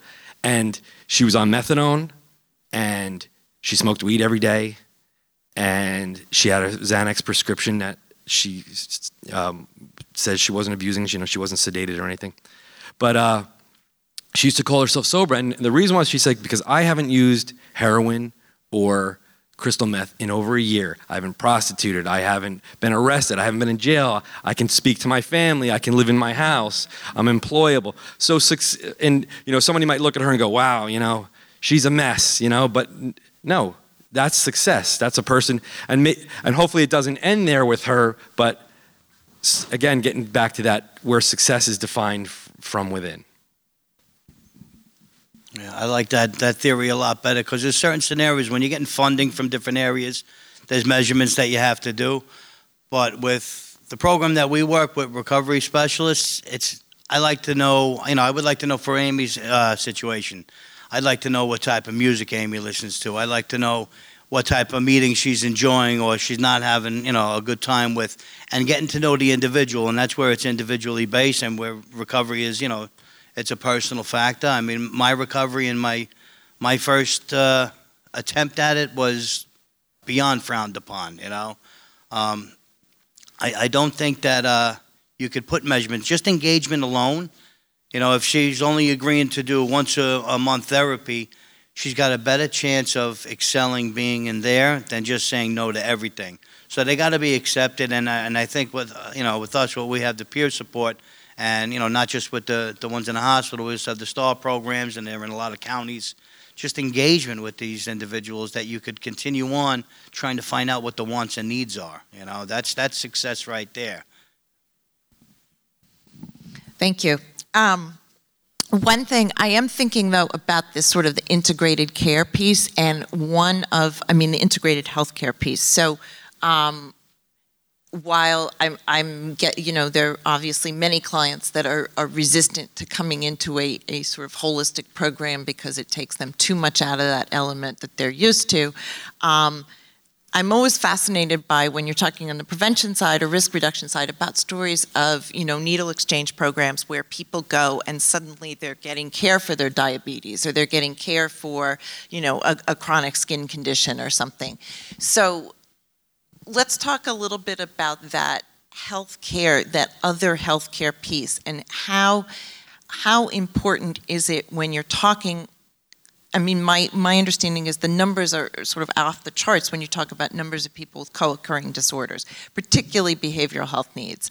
I mean, how does that? How, how do you make that part of the the picture? Um, do you want to start, Petros? I'm, I'm yeah. curious. Like when when someone comes into the the the, the emergency room for example, how do you how do you yeah. make that holistic? Chances are that the patient will not go to four different doctors to get the expert diabetes care and the expert depression care from the psychiatrist and the expert HIV care from the infectious disease specialist that's what we may want to, to have the patient do. We offer all these services. We're a very big academic center with all these uh, state of the art uh, clinics, but that's not going to happen. So for us, the, the, the, thinking has shifted to the primary care physician, the primary uh, nurse practitioner uh, that the patient is going to see, and have that one person offer as many services as possible. Um, it's not rocket science. You just uh, assess, you diagnose, and you treat depression, addiction. Uh, I, I, personally have a little problem with this uh, support services for physicians on how to prescribe buprenorphine or how to deal with the addicted patient or how to if you if you can uh, deal with these uh, uh, incredibly complex uh, cancer cases and and all kinds of other medical illnesses, you certainly can deal with the opioid use disorder. It's uh, addiction from addiction. So uh, I, I, do think that the answer to integrated care is primary care physicians, nurse practitioners, other clinicians to take charge of the person as a whole and offer as many services they, as they can from one single office. Thank you. Um, yeah, I'm thinking about CPC also and, and the uh, CCBHC program. Well, when it comes to the medical piece, again, relating it back to just thinking about your own situation, you think about going to the dentist or going to the doctor, how often something else. It depends. There's it depends. There's different levels with people. Some people are very, you know, the hypochondriac uh, side, you know, go to every appointment. But the usual busy person, there's that morning that comes, you know, I got a dentist appointment today, and you weigh to yourself, oh man, I, you know, I got a busy, busy meeting at work and we cancel. But the, so when it comes to the patients, just having that person, so part of the, CCBH, CCBH, CCBHC program at CPC, which is a tongue twister, is the medical case management. Having someone saying, you know what, we're going to drive you to that doctor appointment. Because that could be the, the just that, the, having a, a case manager get, pick you up in the morning, pick the client up in the morning, take you to that dentist, could be the difference maker. Because it all sounds well and good when you make the appointment, but then to actually that morning, you know, there's that, oh man, do I really want to do this? But getting to the person, and then once they get there, and in the door, then you're like, you know, when you leave, you're always like, oh man, I'm, I, am i am glad I got my teeth cleaned. I'm glad I got that cavity that was uh, but you know, had I had I you you know you can remember being on that earlier in the morning, being on the fence. So the CCBHC program is about medical case management and engagement, and so it's important from the from all the way from the doctor down to the to the volunteer and the case manager is is that we keep it keeps coming up engagement. You know, hey, you know, you haven't, you haven't, you have, you know, like Amy, your teeth are missing. Well, why don't we get you to a dentist? You know, what, won't, yeah, uh, I don't know how to make an appointment. Okay, let's sit here together on the phone and call and make the appointment together. And and uh, you know what? Let's do it on a day when uh, when uh, the case manager's around, and we'll take you. And getting people to get care, and then again, that comes back to that definition of success. You know, get feeling again she's got her teeth back. And to have you know if you ever met somebody who went from no teeth to teeth they say what a difference it is. Because we take it for granted you know you, got your teeth in your mouth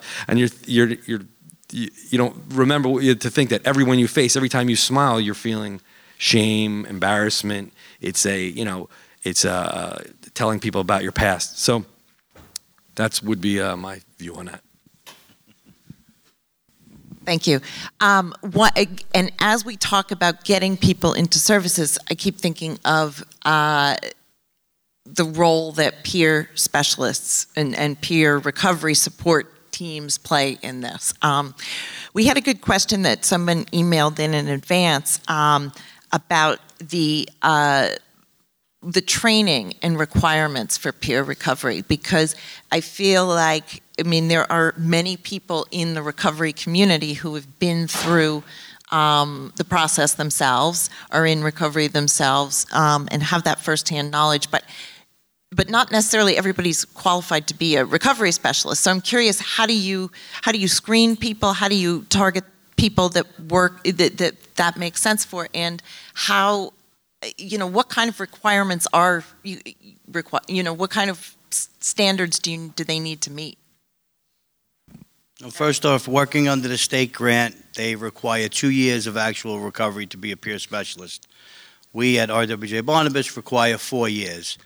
So, as for our training, what we're looking for in an interview is basically somebody being grateful and humble and open minded enough to accept any pathway, all pathways to recovery. Because the majority of people that are in recovery that come in for interviews are in some sort of 12 step fellowship and that's fine. I mean, whatever fellowship they're in is great, but they have to be open-minded to understand that you know their way mm-hmm. may not be the individual that we're helping's way. And I'll just tell you a, a two-second story about how I opened my eyes because I was very tunnel vision in the beginning. You know, I, I came from a disaster of a past to living a, a decent life, and my very first day working for RWJ Barnabas Health, we went took a field trip to a methadone clinic and talking about that's in recovery. And I was hell bent on my 12 step brain, and I said, This is not recovery. I know, uh, you know, it's a mind altering substance, and I went through all that. And I had to take a step back. Uh, you know, it took a little while to break my uh, thick headed thought, but I look at it like this. It's first off, this opioid epidemic is so drastic. They're, they're literally dying. You know what I mean? It's not like, ah, they're having, living rough. They're literally dying. So it used to be back in the the olden days, you had to hit bottom before you get help, you know, before you accept help. And now, you know, bottom being here and death being here, they're dying long before they even know what bottom is. They're dying in, you know, all, all across the country and, and especially New Jersey. And I said, you know what? I already believe in medication, medication assisted treatment because we're helping people get into an inpatient detox. The length of stay of detox is up to the medical professionals, not me. Sometimes they'll go into a two, three day detox. Sometimes it'll be ambulatory two, three weeks, you know, and they're coming out on different medications. That's not my specialty. So when they come out on gabapentin and, and all this other stuff that I'm not familiar with, you know, I'm not educated, I'm not a medical professional. And I, I started saying to myself, who the hell am I to say what somebody needs in medicine, you know? And then actually dealing with these individuals and working with them and, and being in recovery with them. And I started trying to teach my other staff about it and saying, it's like when somebody was in jail or in, in an inpatient treatment center and they come out and they're making some sort of peer led meeting and they're counting their days and they're saying, well, I got 14 days inside and then I got 17 here. I don't know if I should count them. Can I count this? They're not my days to count. They're your days to count. You're in recovery. God bless you. Let, let's stay in recovery together. You know, so, but really back back to the training. I mean, the, the CCAR is a very big part of it. And uh, then the ethics training, which is even, in my opinion, a, a, a stronger component of it. There's mental health training. There's, uh, you know, there's, there's, um, uh, we're, we're learning about needle exchange and, and harm reduction. Um, and it changed. We, you know, we have a lot of lessons learned. We have a whole list of scenarios that one would have to go through for the training to be applicable to be with us, and uh, we keep them in house for a month and with a lot of shadowing because our recovery specialist is a little different than the regular peers that are out there. We're actually based inside our hospitals 24 7 dealing with any substance use disorder that comes into the hospital, and we're getting them right at bedside. So the approach to somebody who's been a Narcan reversal in the emergency room is different than the approach that we're doing somebody up on the floors that got identified under the PMP, which is the prescription monitoring program. You know, so we're training them on that with a lot of, uh, you know, a lot of a lot of acting that we, we do in in house, and uh, you know, um, we we try to do role playing and different scenarios that we've already encountered to prep somebody else for. But as for coming in for an interview, being humble, being grateful, being open minded, those are the main scenarios. Anybody else? Can I, just make a comment because we brought up detox, um, a three day detox or something like that. Almost always a very bad idea. Uh, we lose most of our patients when they're doing the best. What I mean by that is somebody's using, using, using, using, using. They come to a detox center, they keep them there for three days, they send them out without any medication, without anything, and then two or three weeks later, the person relapses. But by that time, they have lost their tolerance to the opioids. You see, when you are using, using, using, you develop all this tolerance. So, eight bags of heroin are just enough to keep you from withdrawing, and they're just fine. But if you do this three day detox and then you leave the detox without anything on you and you relapse three weeks later and you try to have eight bags of heroin, now you're dead.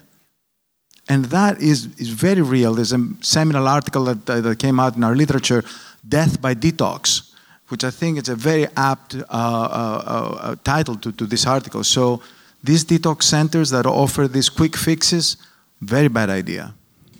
Is that is so? Is the problem there the three day detox itself? Is it the not having connecting to other services? Is it the, the doing detox instead of doing an induction into buprenorphine in the, in, instead of starting the patient on a medication that will keep them safe? Instead of doing maintenance, which is the right thing, you do detoxification, which is just dropping somebody down to zero uh, with, a, with a fantasy that the person will just be, again, as we said before, uh, opioid free and addiction free and happy and depression free and trauma free and all the wonderful things that are going to be happening from then on. Does um, I'm thinking of the fellowship programs and 12 steps. How did those how do those fit into the picture? Um, and and are they in conflict necessarily, as Eric was saying, with MAT? I mean, is that is that coming together now? Yeah. So, um, my personal philosophy and also the philosophy of Integrity House is that, um, first of all, detox is not treatment. Let me go back to that. Detox is just a brief medical intervention that hopefully is going to lead to treatment um, a- after detox. Um, and now the MAT is definitely the, the, the, gold standard for opiate use disorders. it's it's it's really you know it, it's a major breakthrough. Well, you shouldn't say it's a major breakthrough because you know we've had methadone for a really long time. Um, we, we started using methadone at Integrity House about 20 years ago. And we recently started, probably about 10, 12 years ago, we started with uh, buprenorphine and most recently Vivitrol. Um, so part of an individual's recovery plan, so they receive treatment. In addition to treatment, um, and making sure that they're getting the uh, addiction treatment, the mental health care, the physical health care. The other piece is that they're developing a support network that is going to help them sustain their recovery. and that is their social support, their uh, family support, their spiritual support. So for, for folks that uh, choose to go the route of like an AA or NA fellowship, um, and they're on MAT, um, that sometimes is a challenge for them. Mm-hmm. And the reason it's a challenge for them is because many of the folks and these are many folks at AA meetings and NA meetings, and I don't want anyone to take offense to this, but they um, have been around a long time and they consider someone that's on MAT not to be fully recovered. And, um, and, and that's something we have to continue to, that's part of the stigma. We have the stigma associated with somebody that is uh, seeking treatment, the stigma of people that are in recovery, and then the stigma associated with people who are in recovery uh, and using a medication assisted treatment. So that stigma, it, it's within our field of addiction treatment. Um, I know when Integrity House first started doing, you know, we started 50 years ago, drug free. 20 years ago, we started using methadone. And initially, it, it, took a little bit of time for all of our staff to come around and recognize that the use of methadone is going to save lives. And, and all of us, we all, we all have stigmas.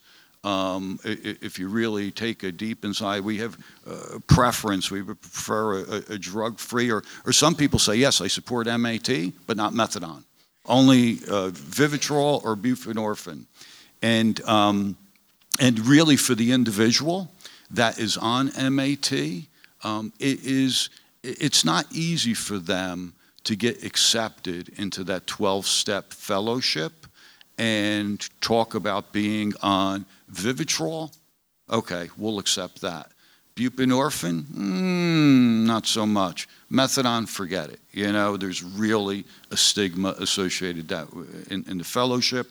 Um, fortunately, there's a lot of younger progressive people like Mario and Eric and others um, that are really embracing uh, MAT and, and, hopefully over the course of time that culture is going to change um, because they need to have that ongoing support. That is it's it's you know it could be aa meetings na meetings it could be part of a church group part of a, their, their mosque their temple um, it could be something called smart recovery which does not they, you know, I'm not an expert on smart recovery, but it's not necessarily believing in like a higher power, et cetera, and, and just believing that, you know, you are in control mm-hmm. of everything that happens with you. So I'll end with that. I, I think as we have this conversation, someone raised a really good point, and that is we haven't exactly defined recovery. So let's just take a quick round and do that. And and I'm also well, I'll get to that question, but how do you define recovery? First, let me say about the stigma with that. What we're doing in RWJ Barnabas is we're acquiring a room at least once a week in every one of our hospitals to provide access to an all recovery meeting. All recovery meeting is a peer led group. Absolutely anybody is welcome. Active using, struggling, MAT, friends, family, abstinence, whatever you could possibly think of, it's an open door policy. Absolutely anybody is welcome. And uh, what the definition of recovery? I mean, we, we go by. Because, and, and you said um, when you were talking about peer specialists, they, they need to be in recovery. I think you said for two years. Right. Yeah, so how do you? What's the what's the metric for in? The metric is we go on the the uh, SAMHSA guide, which is the eight dimensions of wellness, and I don't remember right off the bat, but that's how we define recovery as coming in for an interview. And uh, this has been such an ongoing tiresome conversation that's been going on with uh, our whole industry, for that matter. Um, I don't like to overcomplicate things. You know, it's just things are going better. You're in recovery. You're trying. You're in recovery. You know, and, and it depends what level you're looking at. If you're looking at to satisfy some sort of grant, there's certain boxes you got to check. You're coming in for an interview with us. We're going under the SAMHSA. That's what we decided after many struggles. Is we're going under the you know eight eight dimensions of wellness, and then for me personally, you know, I, I have my own vision of recovery because I'm in recovery, but I also am. I have enough of a brain to know that I'm not going to interfere with your recovery. You know, if you're saying that you're in recovery and I personally don't agree with your recovery, who the hell would I be to say that even to make you feel, you know, it's just uh, it, it's a touchy situation because of the long conversations that we had about it. But again, how I define it is very different. Do, is there an agreement? I want to keep going, but is there an agreement that it doesn't it includes not using drugs, not necessarily not relapsing, but not actively using? So, I mean, if you're talking from a harm reduction perspective, not necessarily. I mean, Dr. Levounis, uh, is that pronounced right? Um, brought up the, fact that the, the great point that we're not talking about an event here, we're talking about a process. So, and if you really, if you think about again, bringing it back to you guys, you know, put it in your own perspective. Think about your own life. I, you know, I tell my kids this. I have five kids. I, I tell them you should always, for the rest of your life, be working on something. The day you stop having goals is the day you you you stop living. So, because they, you know, I'm I'm I'm addicted to being busy. You know, I have five kids. I work at a you know very busy place, and, and uh, you know that's my thing. And but I'm all about you know uh, you know emotional goals, spiritual goals, physical goals, personal goals. Like always working towards something. So to me, if you're going to talk about recovery, it's about that process of getting better that we're all in. So it just happens to be specific to a mental health issue or an addiction issue for some people, but I mean, I'm a firm believer in some way we're all screwed up. I'm sure, you know, if, if we, you know, empty the closets of what's here, we're all working on something, you know, whether it was being bullied or, you know, you know, being embarrassed because you got a big nose or I, it could be anything in the world. You know what I mean? I, you know, it could be, I'm just, you know, being silly about it, but really we all have stuff we're constantly working on. So that's what recovery is. So if you're on that spectrum of getting better, you're in recovery. Whether you're, you know, there. I mean, obviously there's ideal forms of recovery. You know, we yes, we want people to be abstinent. That's the ideal. That's the best. That's the cleanest, easiest way to do this. But not everybody chooses that path. So if somebody is going to step down from shooting 30 bags a day to smoking marijuana, you know, again, I say it's CPC. We're not handing out joints in the waiting room. But again, if you are, you know, that you are using a less harmful drug and you're on that path to recovery. You know, we're going to still make it a treatment issue. Hey, you know, how much are you smoking? You know, maybe cut down, whatever. But stay on that path, that getting better process. That's what recovery is. You want me to give my opinion first, and then you can you can respond to me too, because. so I, I think uh, you know when I think of recovery, I think of someone that um, that once uh, was uh, using drugs and using illicit drugs, and their life is completely out of control. And um, and part of their life being out of control is the use of the drugs, and also the behavior that's associated with the continued use of the drugs. So recovery is um, is is being abstinent from illicit drugs, alcohol, and practicing right living. That's how I see recovery, and um, and I'm the spokesperson for Integrity House, and that's how we see recovery. So, you know, I should say that that person can be in, in recovery, and they could be on methadone, yeah. they could be on Suboxone, they could be on uh, Vivitrol, and right now the jury's still out, but they could be on medicinal marijuana also. Not that I want to open up that can of worms. Oh, right I was now. just hoping to. Okay. well, good. Let's go to let's go to Dr. Uh, Levounis first. Yeah. Okay. Um, first of all, when you're on medications like methadone, buprenorphine, or uh, um, uh, naltrexone, you can absolutely be abstinent at the same time. There's no question about that. You're abstinent from the uh, drugs of abuse, and you are on medication. But in general, I think that there are two major tasks in our uh, in our work. There is an abstinence goal and there is a recovery goal. And the recovery, the way I see it, is rebuilding your life, or if you started using when you were 12, building your life. But this is this is what very much has been said before. Now, pretty much everybody advocates for both sides of this, for both abstinence and recovery. But there's a little difference in flavor as to where you put most of your emphasis. There's one strategy that basically says, stay abstinent, just put one you know, foot in front of the other, and of course work on your recovery as well, but the primary thing is to stay abstinent. And there's another strategy that says rebuild your life, get out of that refrigerator, start working on it, do all these goals that you have. And of course, we would love you to be abstinent as well. But if you happen to have, you know, a couple of beers here and there, that's not the end of the world. So it's where you put the emphasis on the two sides, although everybody pretty much advocates that both are so crucial for your success. The way that I see it is that at times of peace, when things are relatively well, you can go with either one of those strategies and have a fairly reasonable chance of success. You can either put your emphasis on abstinence or you can put your emphasis on recovery and still perhaps kind of do well. But at times of war, when life turns its ugly head and things start getting going south and going really, really tough, you absolutely need both, and you cannot really afford to put emphasis on one and less emphasis on the other. And uh, the way that I see it, abstinence plus recovery equals sobriety. And sobriety is the combination of those two.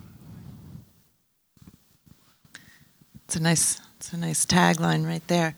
Yeah. Um, let's talk about medical marijuana. Um, I happen to know that the, uh, I have it on a good authority, that the uh, Department of Health is, is, I mean, they, no, the commissioner, I, I, joke, the commissioner has been very, very open about the fact that um, he's a supporter of expanding the medical mar- uh, medicinal marijuana program. Um, they are actively looking at research that's related to opioids and how, you know, whether it's it's different ways to treat pain, which they've already approved. So essentially, efforts to reduce prescribing through expanding medical marijuana.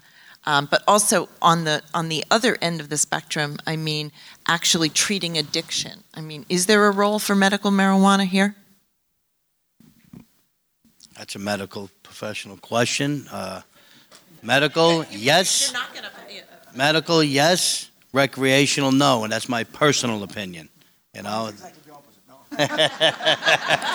so somebody makes a medical decision for what they need it for. God bless you. Again, I'm not a doctor for recreational, and this is again my personal opinion on it. I think that there's been people that have been smoking marijuana that it hasn't bothered them, affected them, or they haven't been a, a, a burden on society, and they've just been doing their thing. Continue to do your thing. Why do you need a card, a license, and all that? But again, that's just it's a, it's another touchy uh, situation with that. And if somebody's smoking marijuana who used to be shooting bundles of uh, heroin I mean, they are definitely on, on a path, if not their destination, of getting better in some sort of way, shape, or form.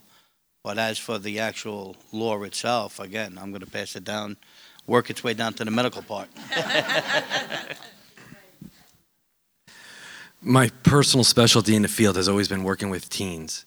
So I've dealt with the, the marijuana legal, legalization issue. It's, it comes up so often that it's you know you, I've had that same conversation with rooms full of you know not just pot smoke pot loving kids like you know it almost becomes like a religion like you think about what you do when you're you know there's this you know there'll be pot leaves drawn over it's like the, you know and and and I've even, I've even talked to groups of kids and like we could I could pick any subject and within two to three minutes it'll talk, we'll be talking about weed like you know pick anything you know we could talk about uh, you know you know toothpaste and next you know, oh, you know that one whatever you know yeah right it doesn't matter they can make everything about weed so the way so i've been dealing with the legalization now you know legalization has been big in the past five years and my answer has always been the same is that is similar to what eric said i'm not a politician i'm a treatment provider so the legalization issue that's up to the politicians. And either way, I'm here to help people. So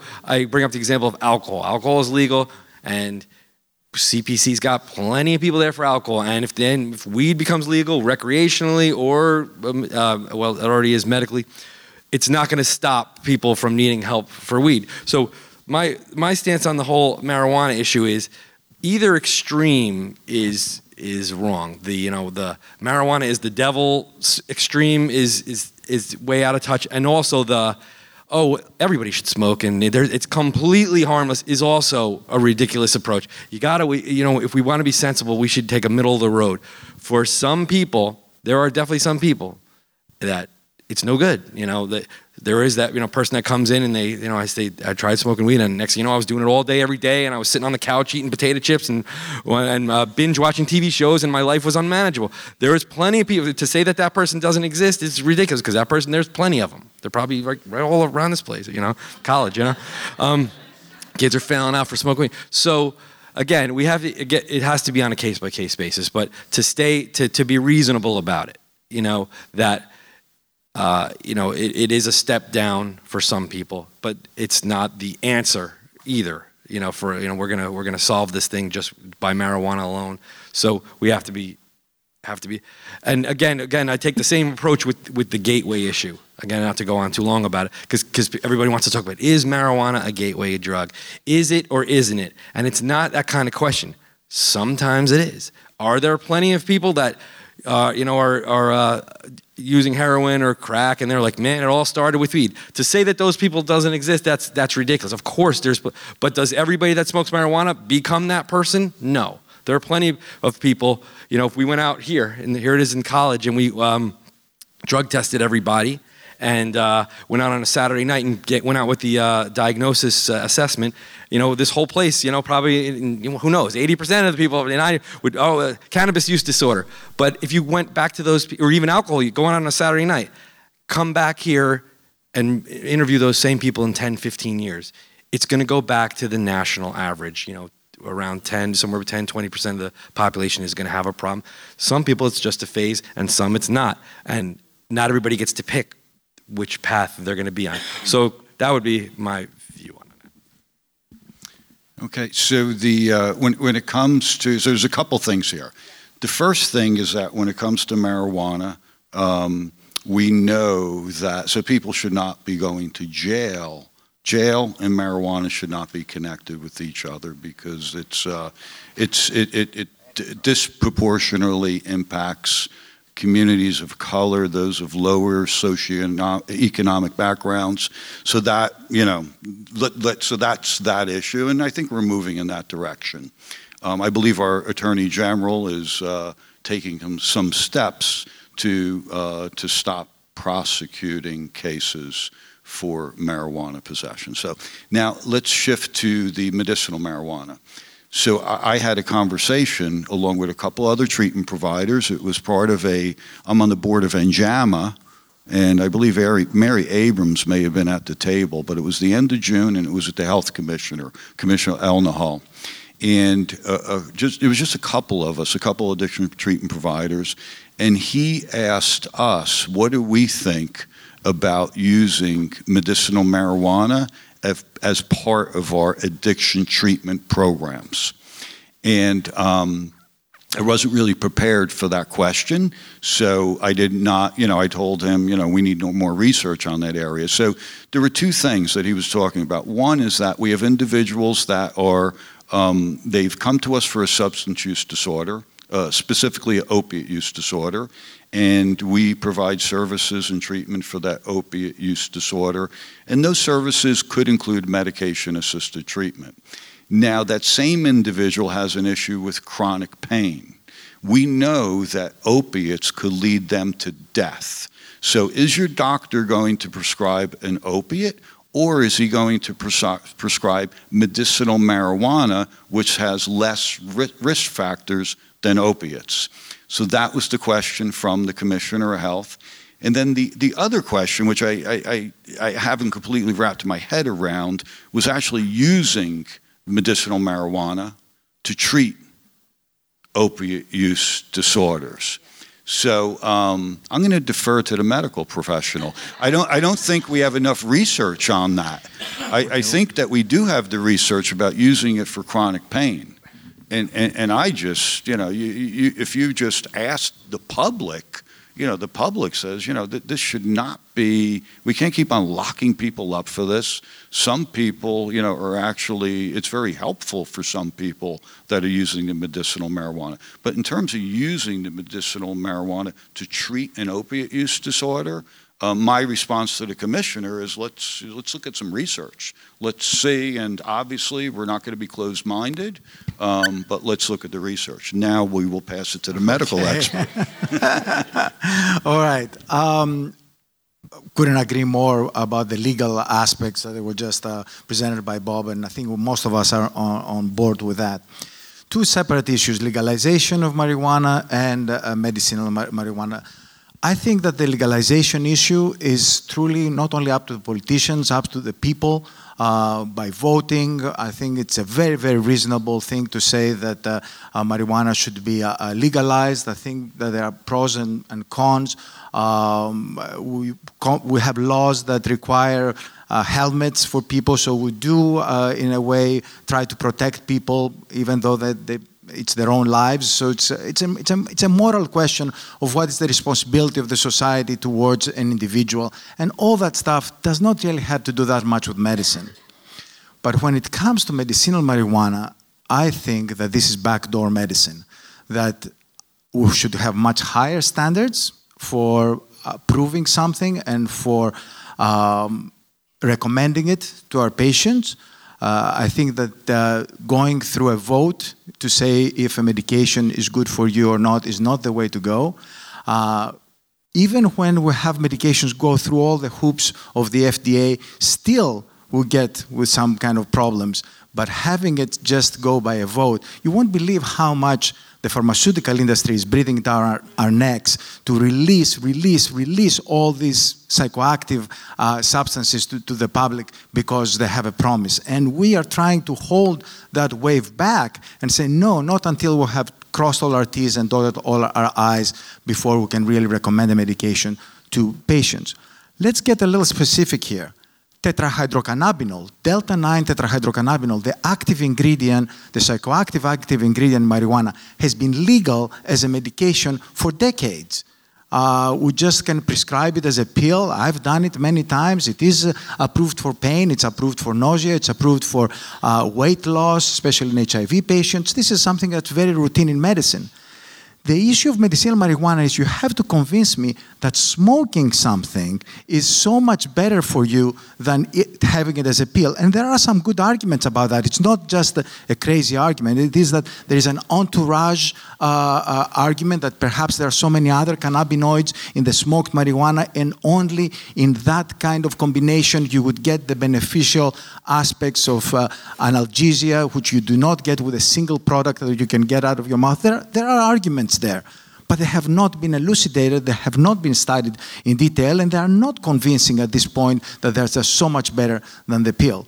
Cannabidiol. Cannabidiol was approved for two specific seizure disorders in the spring. It hasn't been available yet, but any moment now you can absolutely buy it in a, in a pharmacy with a doctor's prescription, going through all the regulations that are required before you can release uh, a, a medication. The biggest problem that I have with this idea is that people say smoking marijuana is effective for reducing anxiety, for reducing depression, for reducing all kinds of things. Of course it is. No question about it. Every drug of abuse, every psychoactive substance will do something for you. Cocaine is an amazing antidepressant. You are depressed, you take cocaine, you're not depressed anymore. Xanax, how many patients have come to me and they look at me in the eye and say, Doc, I'm anxious. I take my Xanax. I'm not anxious anymore. You must be so mean not to write my Xanax for me. And then, you know, I still don't write the Xanax because I know of the long-term potentials because of the of the addictiveness. So have we studied all these things? What about pregnancy? What about lactation? What about the addictive potential? What about dosing of these medications? What about the effects on the elderly? What is the effects on special populations? What's the interaction with HIV? What are the drug-drug interactions with other medications? Have we really done all this work? Have we crossed all our T's and all our, our I's before we can release this medication and essentially bow to the pressure of the pharmaceutical industry that so much would like us to have done that yesterday. That's the problem that I have.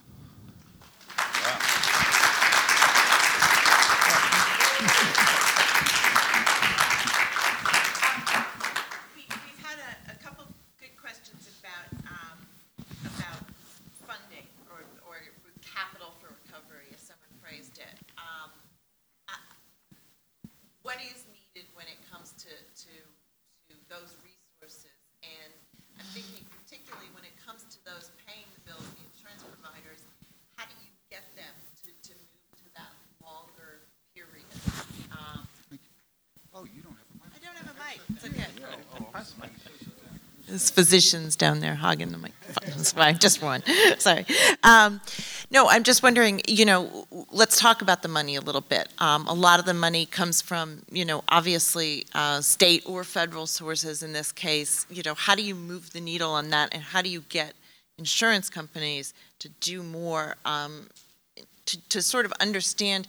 I mean, I'm thinking, you know, they're always thinking about the sort of the profit loss ratio here. If, if you know, every time someone goes into um, a crisis and ends up back in an emergency room, or you have to repeat a cycle of one month or two months of treatment, um, or even a week or two, you know, of inpatient treatment or even detox, that's far more expensive, I would think, than paying for some of these other services on the recovery side of the, the spectrum. So let's talk about that for a second. I, I could talk about it briefly. is that um, I think one of the problems with our system, I'm sure Dr. Levounis would agree, I hope you would agree with this, is that, um, is that really the uh, treatment needs to be uh, clinically driven. And in the treatment plan is a agreed upon partnership between the individual who needs the help and then the treating clinician, whether, whether it be a a, a doctor, an MD, a psychiatrist, or, or, another licensed professional. So what happens is that the uh, professional will sit with the client and have an agreed upon treatment plan, but then the phone call needs to go to the insurance company. And the insurance company or the managed care company, and even I'll throw Medicaid into this, um, they have their own opinions in terms of what would be the appropriate intensity of care and the appropriate length of care. And, and I know that it's very frustrating. It's, you know, it's frustrating for all of the addiction professionals, but especially for the doctors. You know, you, you have doctors that have gone to school for how many years, Dr. Levounis? Forever, 12 years of schooling, uh, you know, a residency, a fellowship, etc. And they see an individual and they prescribe a dosage of care or a certain level of care and a certain length. And then that goes to someone that is in an office in either Newark, New Jersey, or Louisville, Kentucky, or Austin, Texas, wherever they are. Um, and they look at it and they say, nope, nope, this person, you know, not for that level of care. Let's go a step lower than that and you know instead of you know the number of days let's reduce the number of days. So i think when it comes to paying for services that um, you know i think there's a struggle there uh, with the experts and the professionals uh, having someone in front of them and knowing what they're doing and then getting pushback and then the other piece is making sure that we're recognizing addiction as a chronic disease and with a chronic disease, an acute intervention alone is not effective. In other words, if someone has a chronic disease and the payer of services says, okay, we're going to approve, you know, uh, three days of detox and uh, three weeks of outpatient treatment, and then the person should be good. They should be done. Um, in the chronic disease man, uh, model, it requires you know, ongoing services. Yes, the intensity of those services continue to decrease, but it is an issue that requires disease management over the course of time. Uh, just like someone that is a uh, diabetic, where a diabetic will have an acute intervention and they'll see their doctor once a month for the first year, and then they'll start going back, you know, uh, several times a year. And then I'm sure if someone with diabetes at least goes back to their doctor you know, twice a year to get checked in addition to checking their blood daily. So it's disease management, and that's really what we need to see uh, to ensure the long-term recovery of the folks that we're working with. Would you like to talk about the payers? Come No, that's your, your area. Uh, I'm thinking also about uh, Robert Wood Barnabas, I mean, R- RWJB. Um, I know they've gotten very creative in how they've funded work around other programs. Um, I remember uh, interviewing the CEO one time, and he was talking about um, seniorizing programs in which they essentially have, have just taken money out of whatever pot they have, and they have some deep pots of money over there, I think. Um, yeah, well, that, that, was it. There we go. Um, and invested in um, in helping seniors make sure they're not tripping hazards and things like that in their homes, because obviously that's so much less costly than paying for them once they break their hip and come into the emergency room. Um, are there programs that in, that that you work with that are sort of proactive in that way and get kind of outside the normal, here's how we get reimbursed for things? Or I don't know if there are any examples that you think of? Uh, I think most of you know we started out as a, a state grant called ORP, Opioid Overdose Recovery Program. We were only allowed to deal with Narcan reversals. Um, we had private funding from one of our hospitals that allowed us to deal with people who have not been Narcan.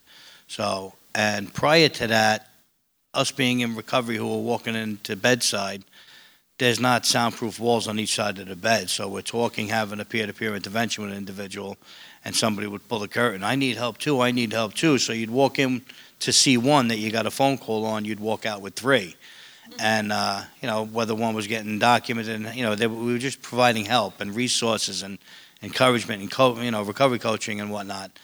So, but with the private funding, the one we actually had statistics and numbers that branched out to was proven facts how much uh, help we're giving individuals, and from there we were able to go back to the state, and then we wound up getting what's called ORP expansion, and now we're allowed to deal with non-Narcan as well, and we have full-time recovery specialists 24/7 in our hospitals. So we're able to come up with data, and uh, you know it's a proven fact now, so it's worked out well. So that was a little creative scenario there.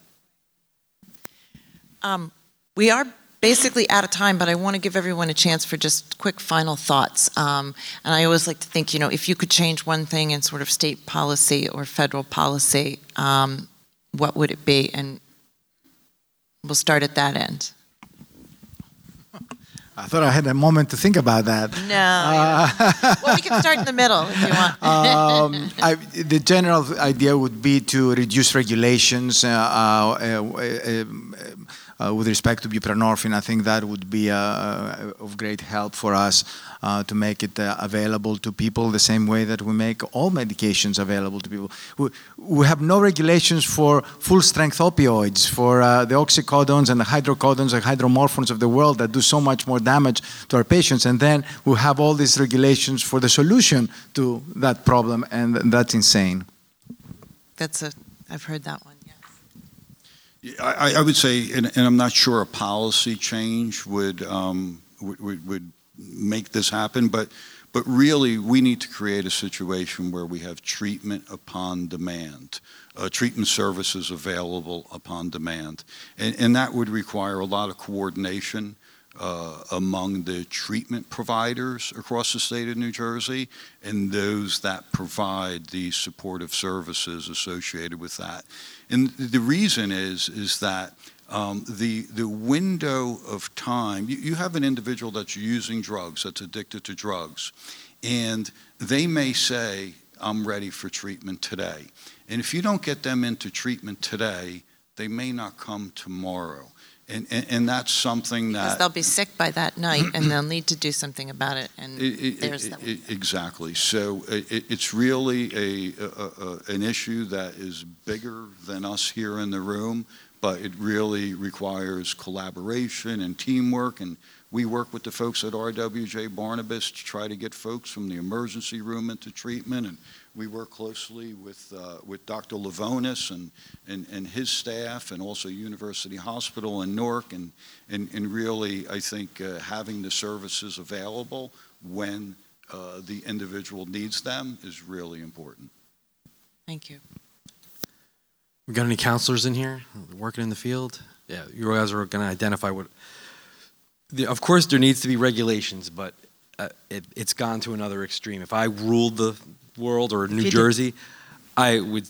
We, we got to get rid of so. There's too much red tape. There's too much to to being in an administrative role and, and also being a counselor to open up a program to try. You know, the, the, we get all this press about opioid epidemic, but then when you finally try to help someone, the what you have to do to get person from point A to point B, how many forms you have to fill out, how many you know, phone calls you. It, it's it's insane. You know, many I've heard counselors say, you know, am I treating the patient or am I treating the chart?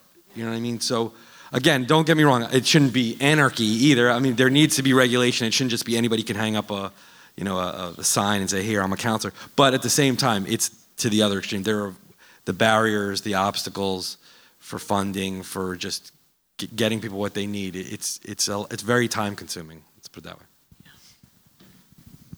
Eric. Well, I got to jump on Bob's coattail because I literally been working seven days a week, 24 hours a day for almost three years, and that treatment on demand is so needed, especially after four o'clock. Um, I get most of my calls at night, and it's my job, my whole team's job, to keep that window of opportunity open until the assessment on a maybe, which is going to start about 8:30 the following weekday morning. So I would definitely uh, change that and have treatment on demand. I think that's beyond needed, and uh, you know, it's got to happen. Thank you. Um, thank you, all of you, very much for what was an excellent discussion. I enjoyed it. And thank you to our audience and to our sponsors for making this possible, but to our audience for, uh, for being here and for such great questions. Round of applause for this.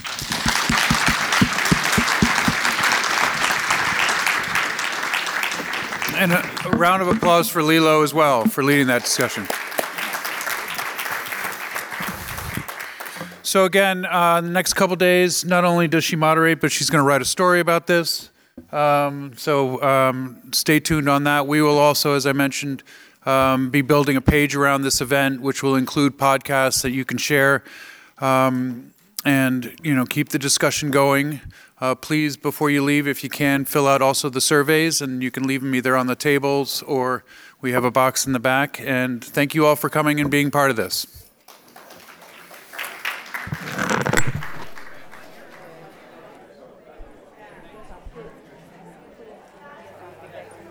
We hope you enjoyed this NJ Spotlight Roundtable podcast. If you'd like information on upcoming roundtable programs, visit njspotlight.com for more information. We produce this program in the studios of State Broadcast News in Cherry Hill. For everyone at NJ Spotlight, this is Steve Lubetkin. Thank you for joining us, and we'll see you out there on the net. Take good care. NJ Spotlight news, issues, and insight for New Jersey.